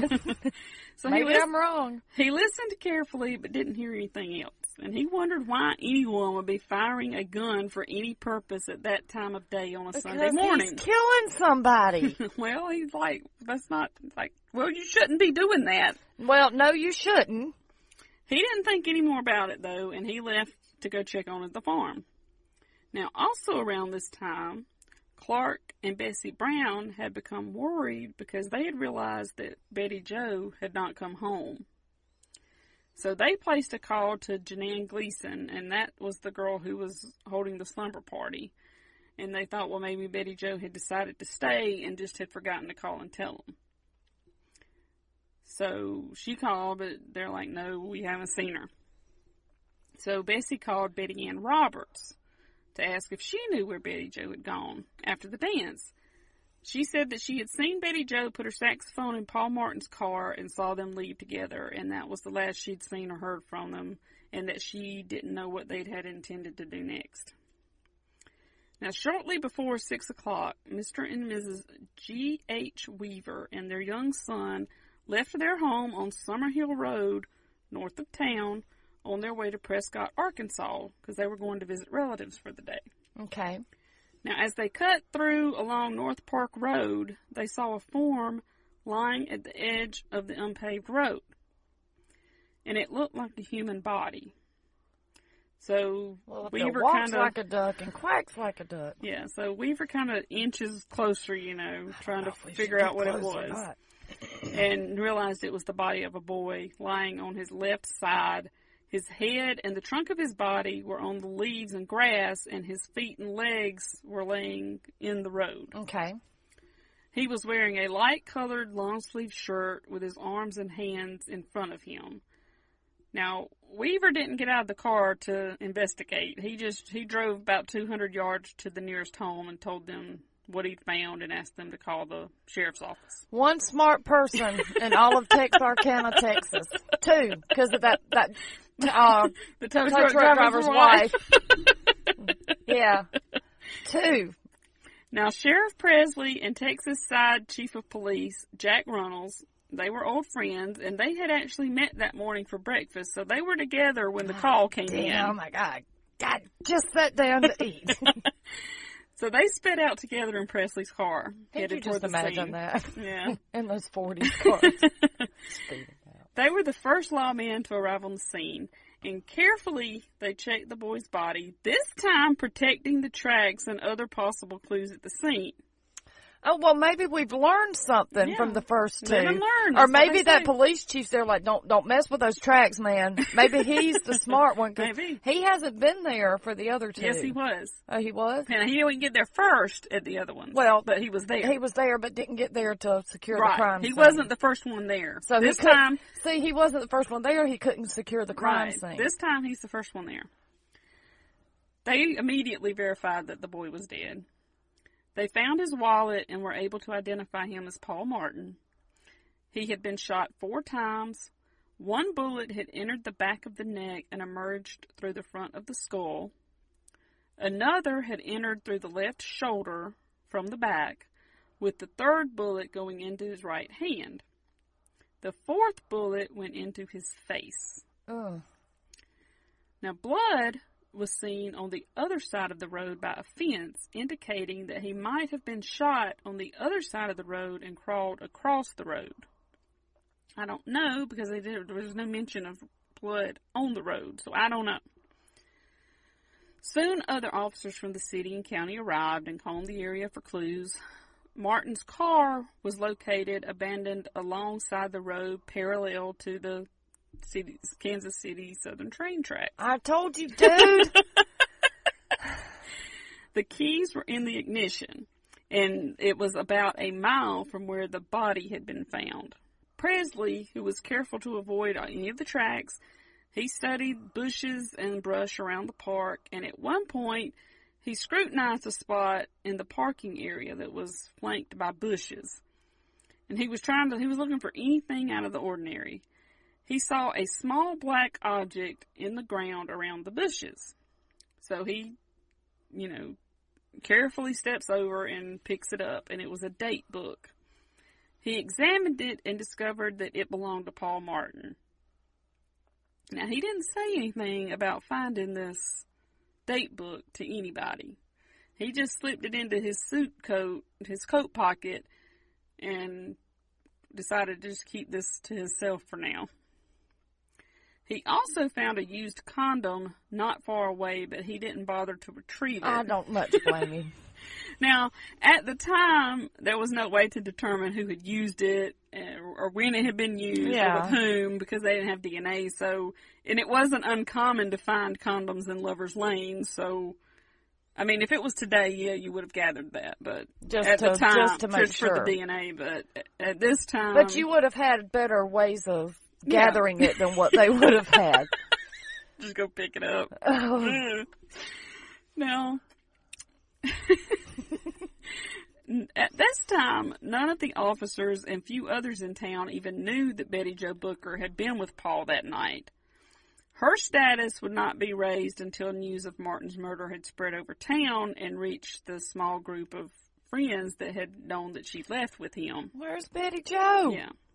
Now, as the news of the murder moved by radio and word of mouth, lawmen started streaming towards Spring Lake Park. And officers soon learned that a girl named Betty Jo Booker had been with Paul Martin and that she was missing. Oh shit. Now, those not searching for clues to Paul's murder were seeking any sign for, of Betty Jo. They were trying to find where she may be. They'd found two sets of tracks near the car. One larger, which was probably a man's footprint, and the other set smaller, which of course probably belonged to a woman.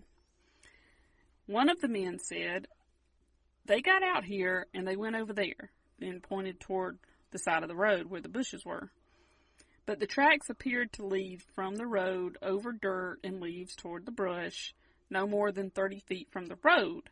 But they they didn't find any tracks going back to the road or the car, and it was as if at one point they they they went to a point in the brush beside the road and then just disappeared. They weren't able to see any more tracks coming, going further, or coming back. Well, if it was in a whole bunch of brush, you might not have seen it anyway, Yeah. though. So the police are wondering, you know, what's up with this? Well, my guess would be What's up with these footprints and why did they only go in one direction and not back to the road? Well, are is she back at the car? No, so Right. that would be why they didn't go back to. Well, they didn't know. So they're just wondering if the tracks had anything to do with the case even, or if they had just, were somebody else's tracks, or if somebody had gotten out of the, if the two people that the, those tracks belonged to had gotten out of one car, walked to another car, and then left. You think? Could be. It could be. They were um ghost prints. I don't know. Now the search for Betty. It's the buffalo. it's not even buffalo intake. The search for Betty Jo widened beyond the immediate area where they'd found Martin's body and where they had found his car.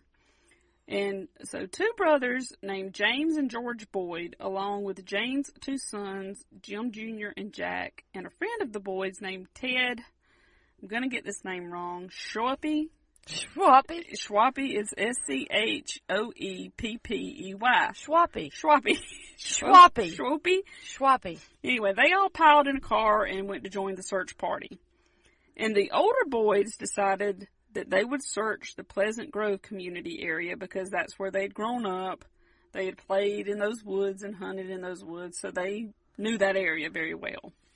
So they drove the car off Somerville Road onto a dirt road and they unloaded and fanned out.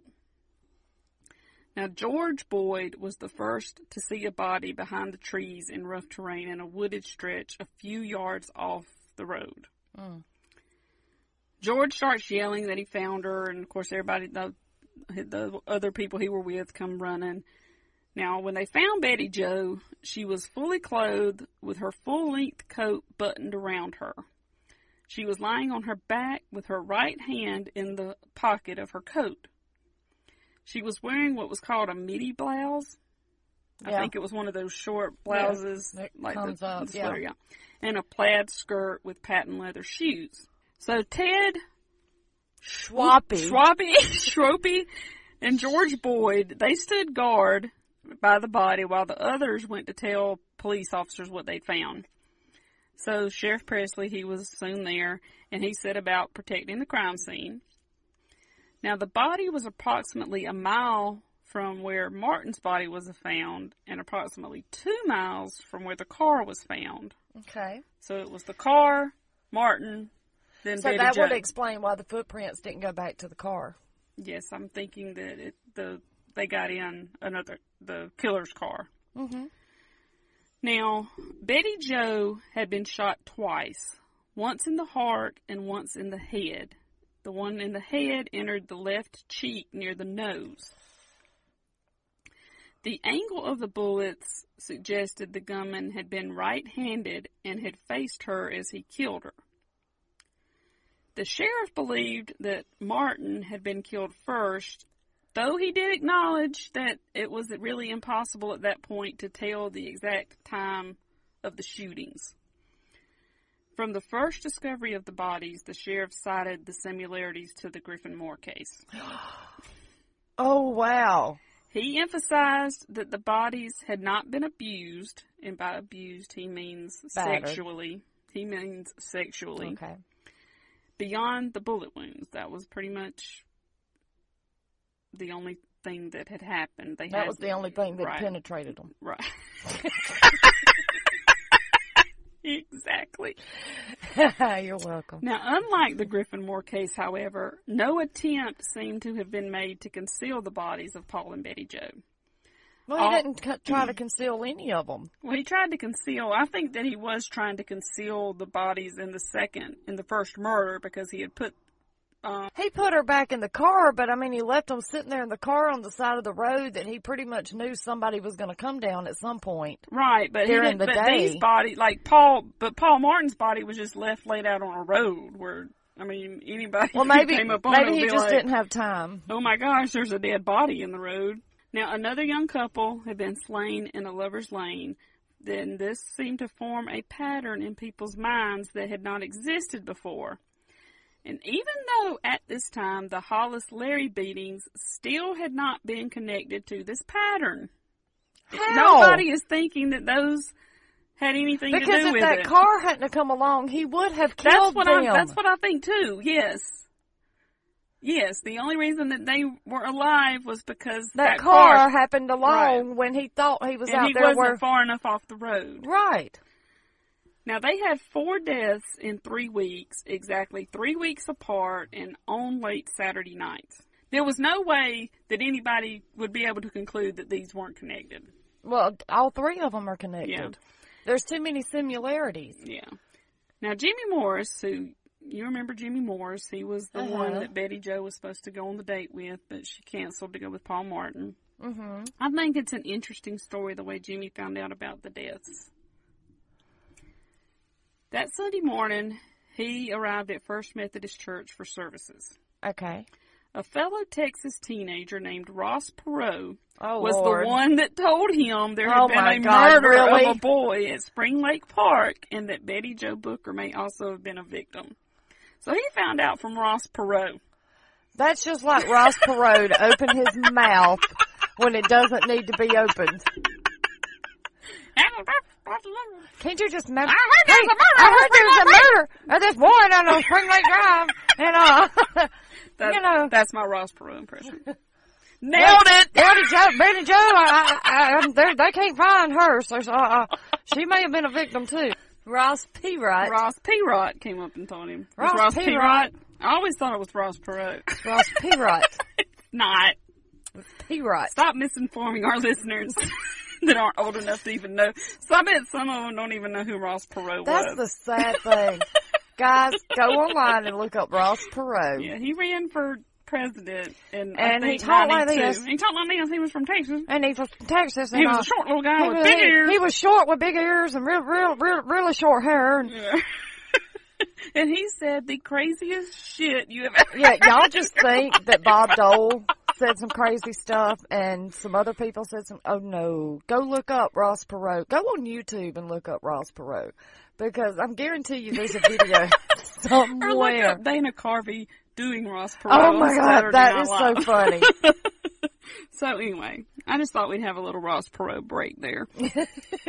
so about nine o'clock Sunday night, Betty Jo's bandmates went to the sheriff's office to and talked to Captain M.T. Captain M.T. Lone Wolf Gonzaullas. He had just arrived that afternoon from Dallas to lead the Texas Rangers investigation. Well, now we have the Texas Rangers, but Mm-hmm. I'm still not convinced anything's going to get done.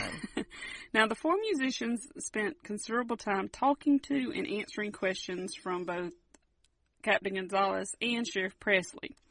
And right off, they mentioned Betty Jo's saxophone. And it hadn't been found in Paul Martin's car or in the area where around the bodies or the car. So this made the saxophone an important key to the mystery. Doesn't Bill Clinton like to play the saxophone? Yes. Okay. Thought Yeah. it was him. Yeah. It was.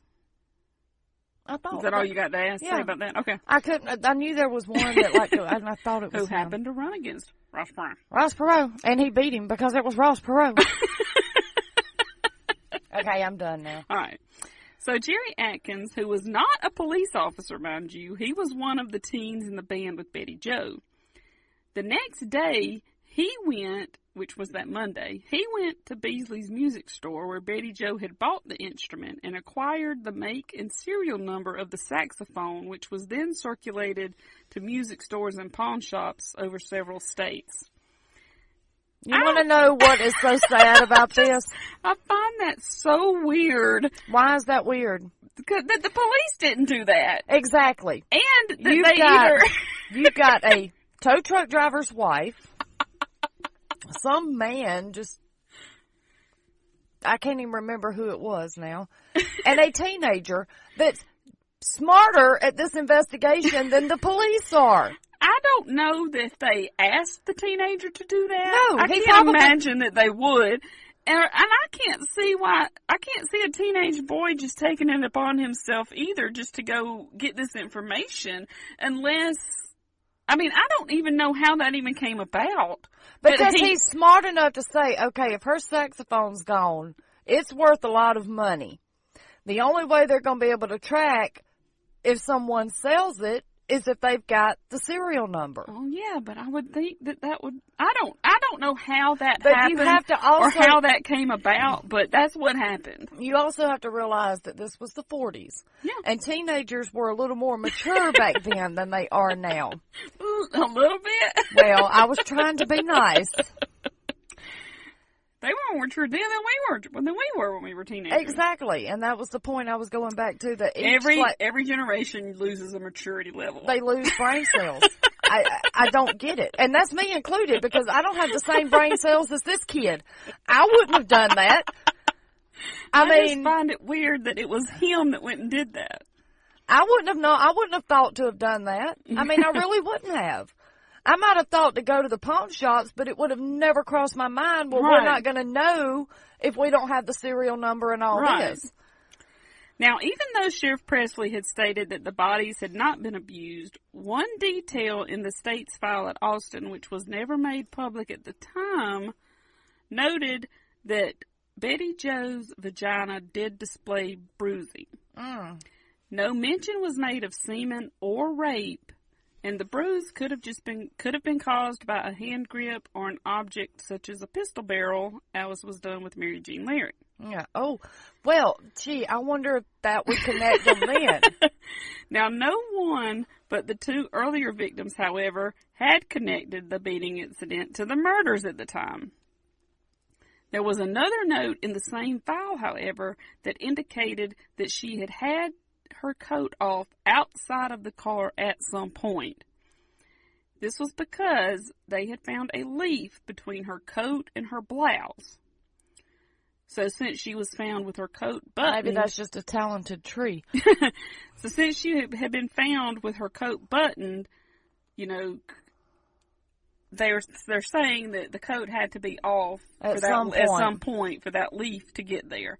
So was could she have been forced to get to redress after the rape, or could the killer have dressed her after he shot her? You know, I don't know. I think that it would probably be more likely that he would have forced her to get dressed Yeah. because I think it would have taken way more time For him for to him dress to dress her. Time that he didn't have because he didn't know Who was who's coming? coming. Now, FBI lab results a week later, on April the 20th, revealed that a swab test of Betty Jo's vaginal passage was positive for male seminal secretion. But they can't prove whose it was. Right. Now, no foreign hairs were present among her pubic hairs, though they did contain semen. A saline solution wash of Paul Martin's penis ruled out the possibility of intercourse between the young couple, thus leading to the conclusion that her killer had raped her. Okay. Now, I don't know how, um, what's the word I'm looking for? Accurate that test was where they washed his penis and didn't find semen in the wash. I don't know. It it can be I've it can be fairly accurate because I don't think I've ever heard of that before. I've heard of it. Now, the evidence was as precise as the science at the time could make it, of course. Right. and it was definite enough to assign blame to an unknown man. So, that report stated that it was an unknown individual that had had Right. intercourse with Betty Jo. Now, whether it was consensual or not, I don't know. Now, my thing is, she would not, it had to have either been Paul Martin or the rapist because she was at that dance the rest Right, of all right. night. So it's not like she had sex during that time. And in the absence of today's DNA studies, results were unable to tie the event to a specific man, like I just said. Now, one phrase in this report alluded to the previous double murders. It stated, not definitely known if victim Moore had been raped. And of course, they're talking about Polly Ann Moore. Right. No data had been presented that she had been raped, which meshed with the evidence cited earlier that she had not been, as the physician that examined her had said. And of course, that the also the fact that she was wearing the sanitary pad, which may have saved her from that crime if the killer had planned to rape her. Which I honestly, I honestly honestly think think, it he did. did. And something stopped him, whether it was the sanitary pad Or somebody or somebody pull it coming Right. up the road or something. Now, in the same April 20th dispatch, the FBI confirmed that the same firearm, the 32 caliber automatic, had killed all four victims Now, how can they just? How can they say that when they did not pull the bullets out of more. because they just are assuming that the same bullets that were in Okay, so we know positive for sure that it killed three people. right, and they're assuming the fourth victim, even though they didn't bother Well, to you- take the there are no assumptions in an right, investigation. Right, but that's what they're saying. But also, three latent fingerprints could not be explained. Oh well. One found on the steering wheel, while not necessarily that of the killer, was not the owner's print or that of either victim. So it didn't belong to Paul Martin's brother who owned the car, and it didn't belong to Paul Martin, and it didn't belong to Betty Jo. Okay. Now that doesn't mean that it belonged to the killer. Well, no, because it could have belonged to anybody. Right. But chances are, It was somebody, I mean, it was somebody that touched the steering wheel, obviously. So, you know, I don't know. Now, despite the lab evidence, I think that the argument can be made that the killer was, first of all, not a conventional rapist. no. Most rapists would more likely have sought out a vulnerable female who was Not, by herself. Yeah, by herself and taken her. Now, I will say he had, however, eliminated the male victim in all ca- in both cases first. This is true. So he did. That would have Well, that left actually, the in all female. three- actually, in all three cases. yes. Now that did leave the female alone and vulnerable. Right. Maybe he thought raping them was easier because he was looking for couples that were out on Lover Lane, Lover's Lane, because they'd be out in the middle of nowhere, Right. and he would take the male out and then rape the female right, it would be easier her. than just grabbing somebody off the street. Right. Yeah. Now, Betty Jo Booker's killer also had taken care that her body was normally clothed and left in a condition unlike that of many rape murder victims. You know, most of the time the bodies, you know, it wasn't, the body wasn't hidden, it wasn't desecrated or mutilated, and it wasn't Right. left there naked or, I mean, it was, you know, the body So he has clothed. compassion. He's just crazy and kills people. I mean, I don't know. That could be some. I don't know what the motive for that is, though. he could just And I I, don't know. also think that there's a good chance that the that he was impotent, To which is why he raped Mary. Mary. Jean with the pistol and didn't even try to rape her with the bat ball. bat, with the bat ball. You're so stupid. So I think that that's a good possibility I'm trying to too. keep it PG. Yeah. So I mean, and also unlike the first double murder, the killer had faced Betty Jo Booker when he shot her rather than shooting her in the back of the head. Mm-hmm. Now, although the results were the same in all four deaths, the Spring Lake Park killer had modified his tactics in these small ways. Why? I mean, I don't know. Could it just be he was learning? Could be. um, you know, like our last series that we did on the Colonial Parkway murder, where the murders, the situations were the same, but the mur- actual murders were not the same. Right. Could it be, you know, the same killer, but he's modifying his, the way he's killing based on his learning experiences? Or he could be modifying it based on where they're located. True. Because Now- there's too many, you know, all three of them are connected. Because I honestly believe that those first two, if the car had not come by at the time it did, he would have killed. Oh, both of them. absolutely. I, I mean, I do think that that, um, yeah, absolutely. I think that. I they mean, would be there's no doubt about it. I mean, And I think that his intention on the second one was to rape Polly Ann Moore. Now, what if he did? Again, it's possible he did. And then there and again, if he didn't, I think there's a reason he didn't. But I think that that was his intention. oh yeah, Now, Tom Moores, who was the farmer that was living where Betty Jo's body was found, remember he's Uh-huh. the one that heard the gunshot. He said the sound seemed to come from the direction of Morris Lane, and that would tend to tie with Betty Jo's death to that time because he would have been able to hear that shot. Right. So they're thinking that that must have been the shot he heard must have been one that killed Betty Jo. But there and again, she was shot twice, but he only heard one gunshot. So I don't know. That's not mentioned in this report, so I don't know. There's nothing mentioned about the discrepancy there.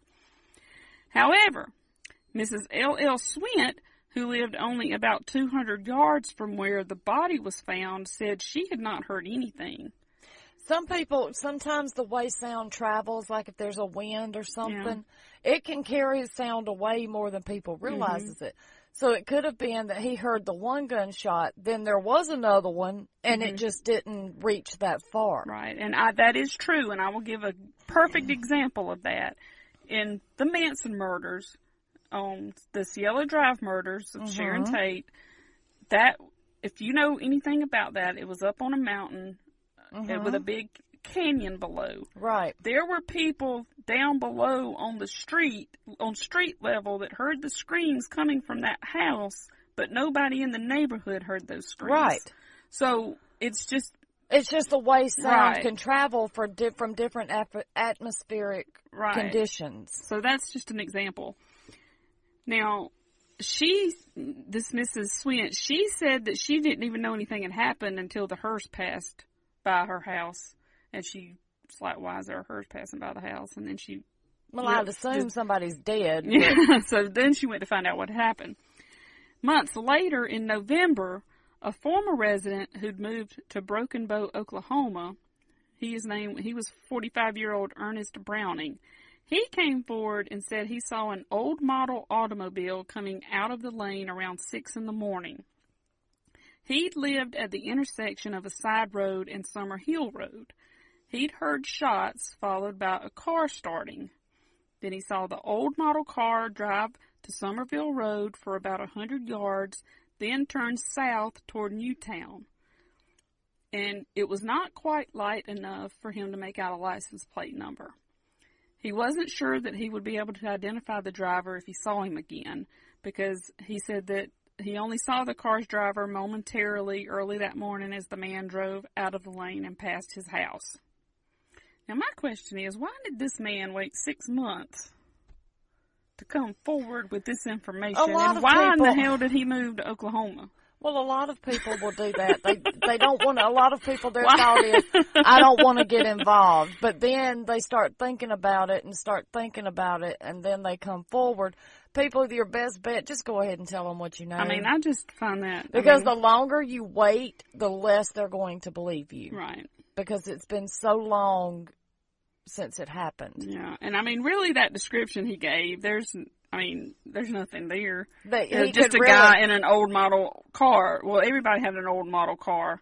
And that's true, but maybe he, I mean, it, like he And- said, it wasn't quite light, so he may not have, re- I Yeah. mean, he just saw a car driving by. Right. So maybe at first he thought there wasn't anything to do with the murders, and then he said, well, I'll tell them just in case. Right. Now, editor, editor, editor, Editor. editor, J.Q. Mahaffey and his staff at the Gazette were looking for a short term for which to de- refer to this case because they didn't want to describe it as the Texarkana murders, The murders Lovers Lane murders. because that would not really distinguish it from numerous other cases. Now, city editor Calvin Sutton, he had a solution to this.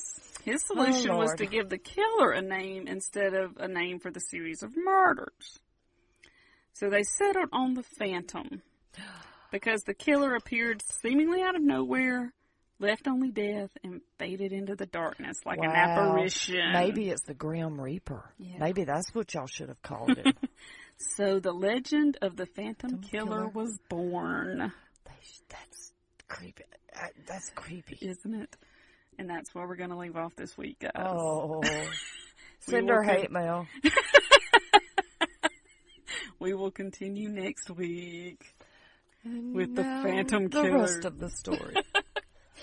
All right, so I need to um, I need to mention the sort the sources for this um, story.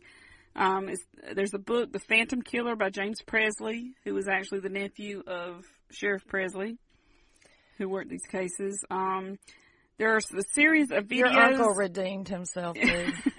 There's a series of presentations at the Texarkana Museum system that were given by Jeremy Kennington and John Tennyson that I got some information from. An article by Prudence Mackintosh at TexasMonthly.com. An article by Christy Stockton at ThoughtCatalog.com. And an article by Field Walsh at TXKToday.com. So, we You know- will continue next week All with right. the rest of the story. But right now, it's time for You Christina's know what I- favorite You know what I also show. have? What? I have a subscription to newspapers.com. I could go in and look up original articles. Yeah, I did that. There's just not a whole stuff. lot of information in those because those articles were written before the FBI released all the um reports I and know, stuff but it'd on be pretty case. cool. Yeah, I, I mean, mean- it was cool to look at, but I like just saying that. that. was before all the police reports and I'm stuff boring. had been released. I know.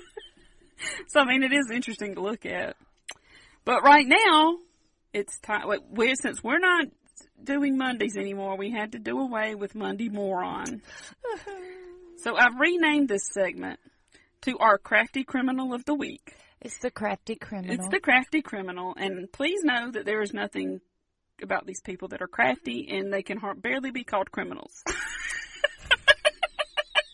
But- okay, um, but that's the name we're going with. maybe we should just use John Boy and Billy's dumb crook. I'm not a thief. I'm not stealing from other people. All right. So this story is about Mitchell Des Deslate. I think it's Deslate. Deslate. He walked into a Baton Rouge, Louisiana hotel. Well, sounds normal Yeah, so far. Normal so far, and he asked the clerk for a room. Yeah, okay. You know, nothing, nothing, Nothing out of the ordinary here. here. However, the clerk wasn't a clerk. Oh no. Turned out to be a state trooper. Oh, You wanna know why? that because be, the hotel was actually a state trooper station. And that's when Desolate was arrested and charged with driving while intoxicated. and that's this week's crafty criminal. Well, the good thing is, is he got a room.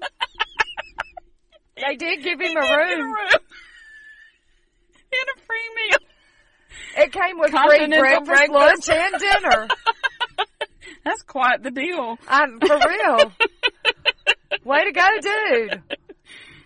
Maybe- And he got a chauffeur to the to Yep. his room. Way to be, Mitchell. See, you, You- I, I know. I think he knew what he was doing. Hashtag winning. I think he didn't have any money, and he said, "I'm just going to go in here and act like I'm drunk."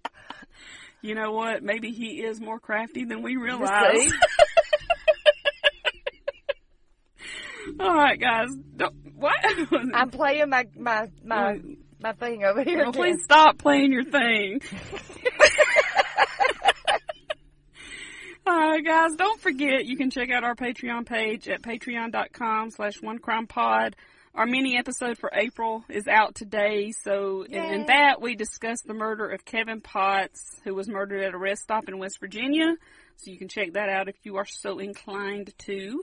You can also check out our merch at TeePublic. Uh, we're at that's TeePublic slash One Crime Pod, and I'll put a link to those sites in the description for this episode, so you don't have to worry about writing them down. You can just Okay. Go look at the description, and there'll be a I link there. I still have not gotten a coffee mug.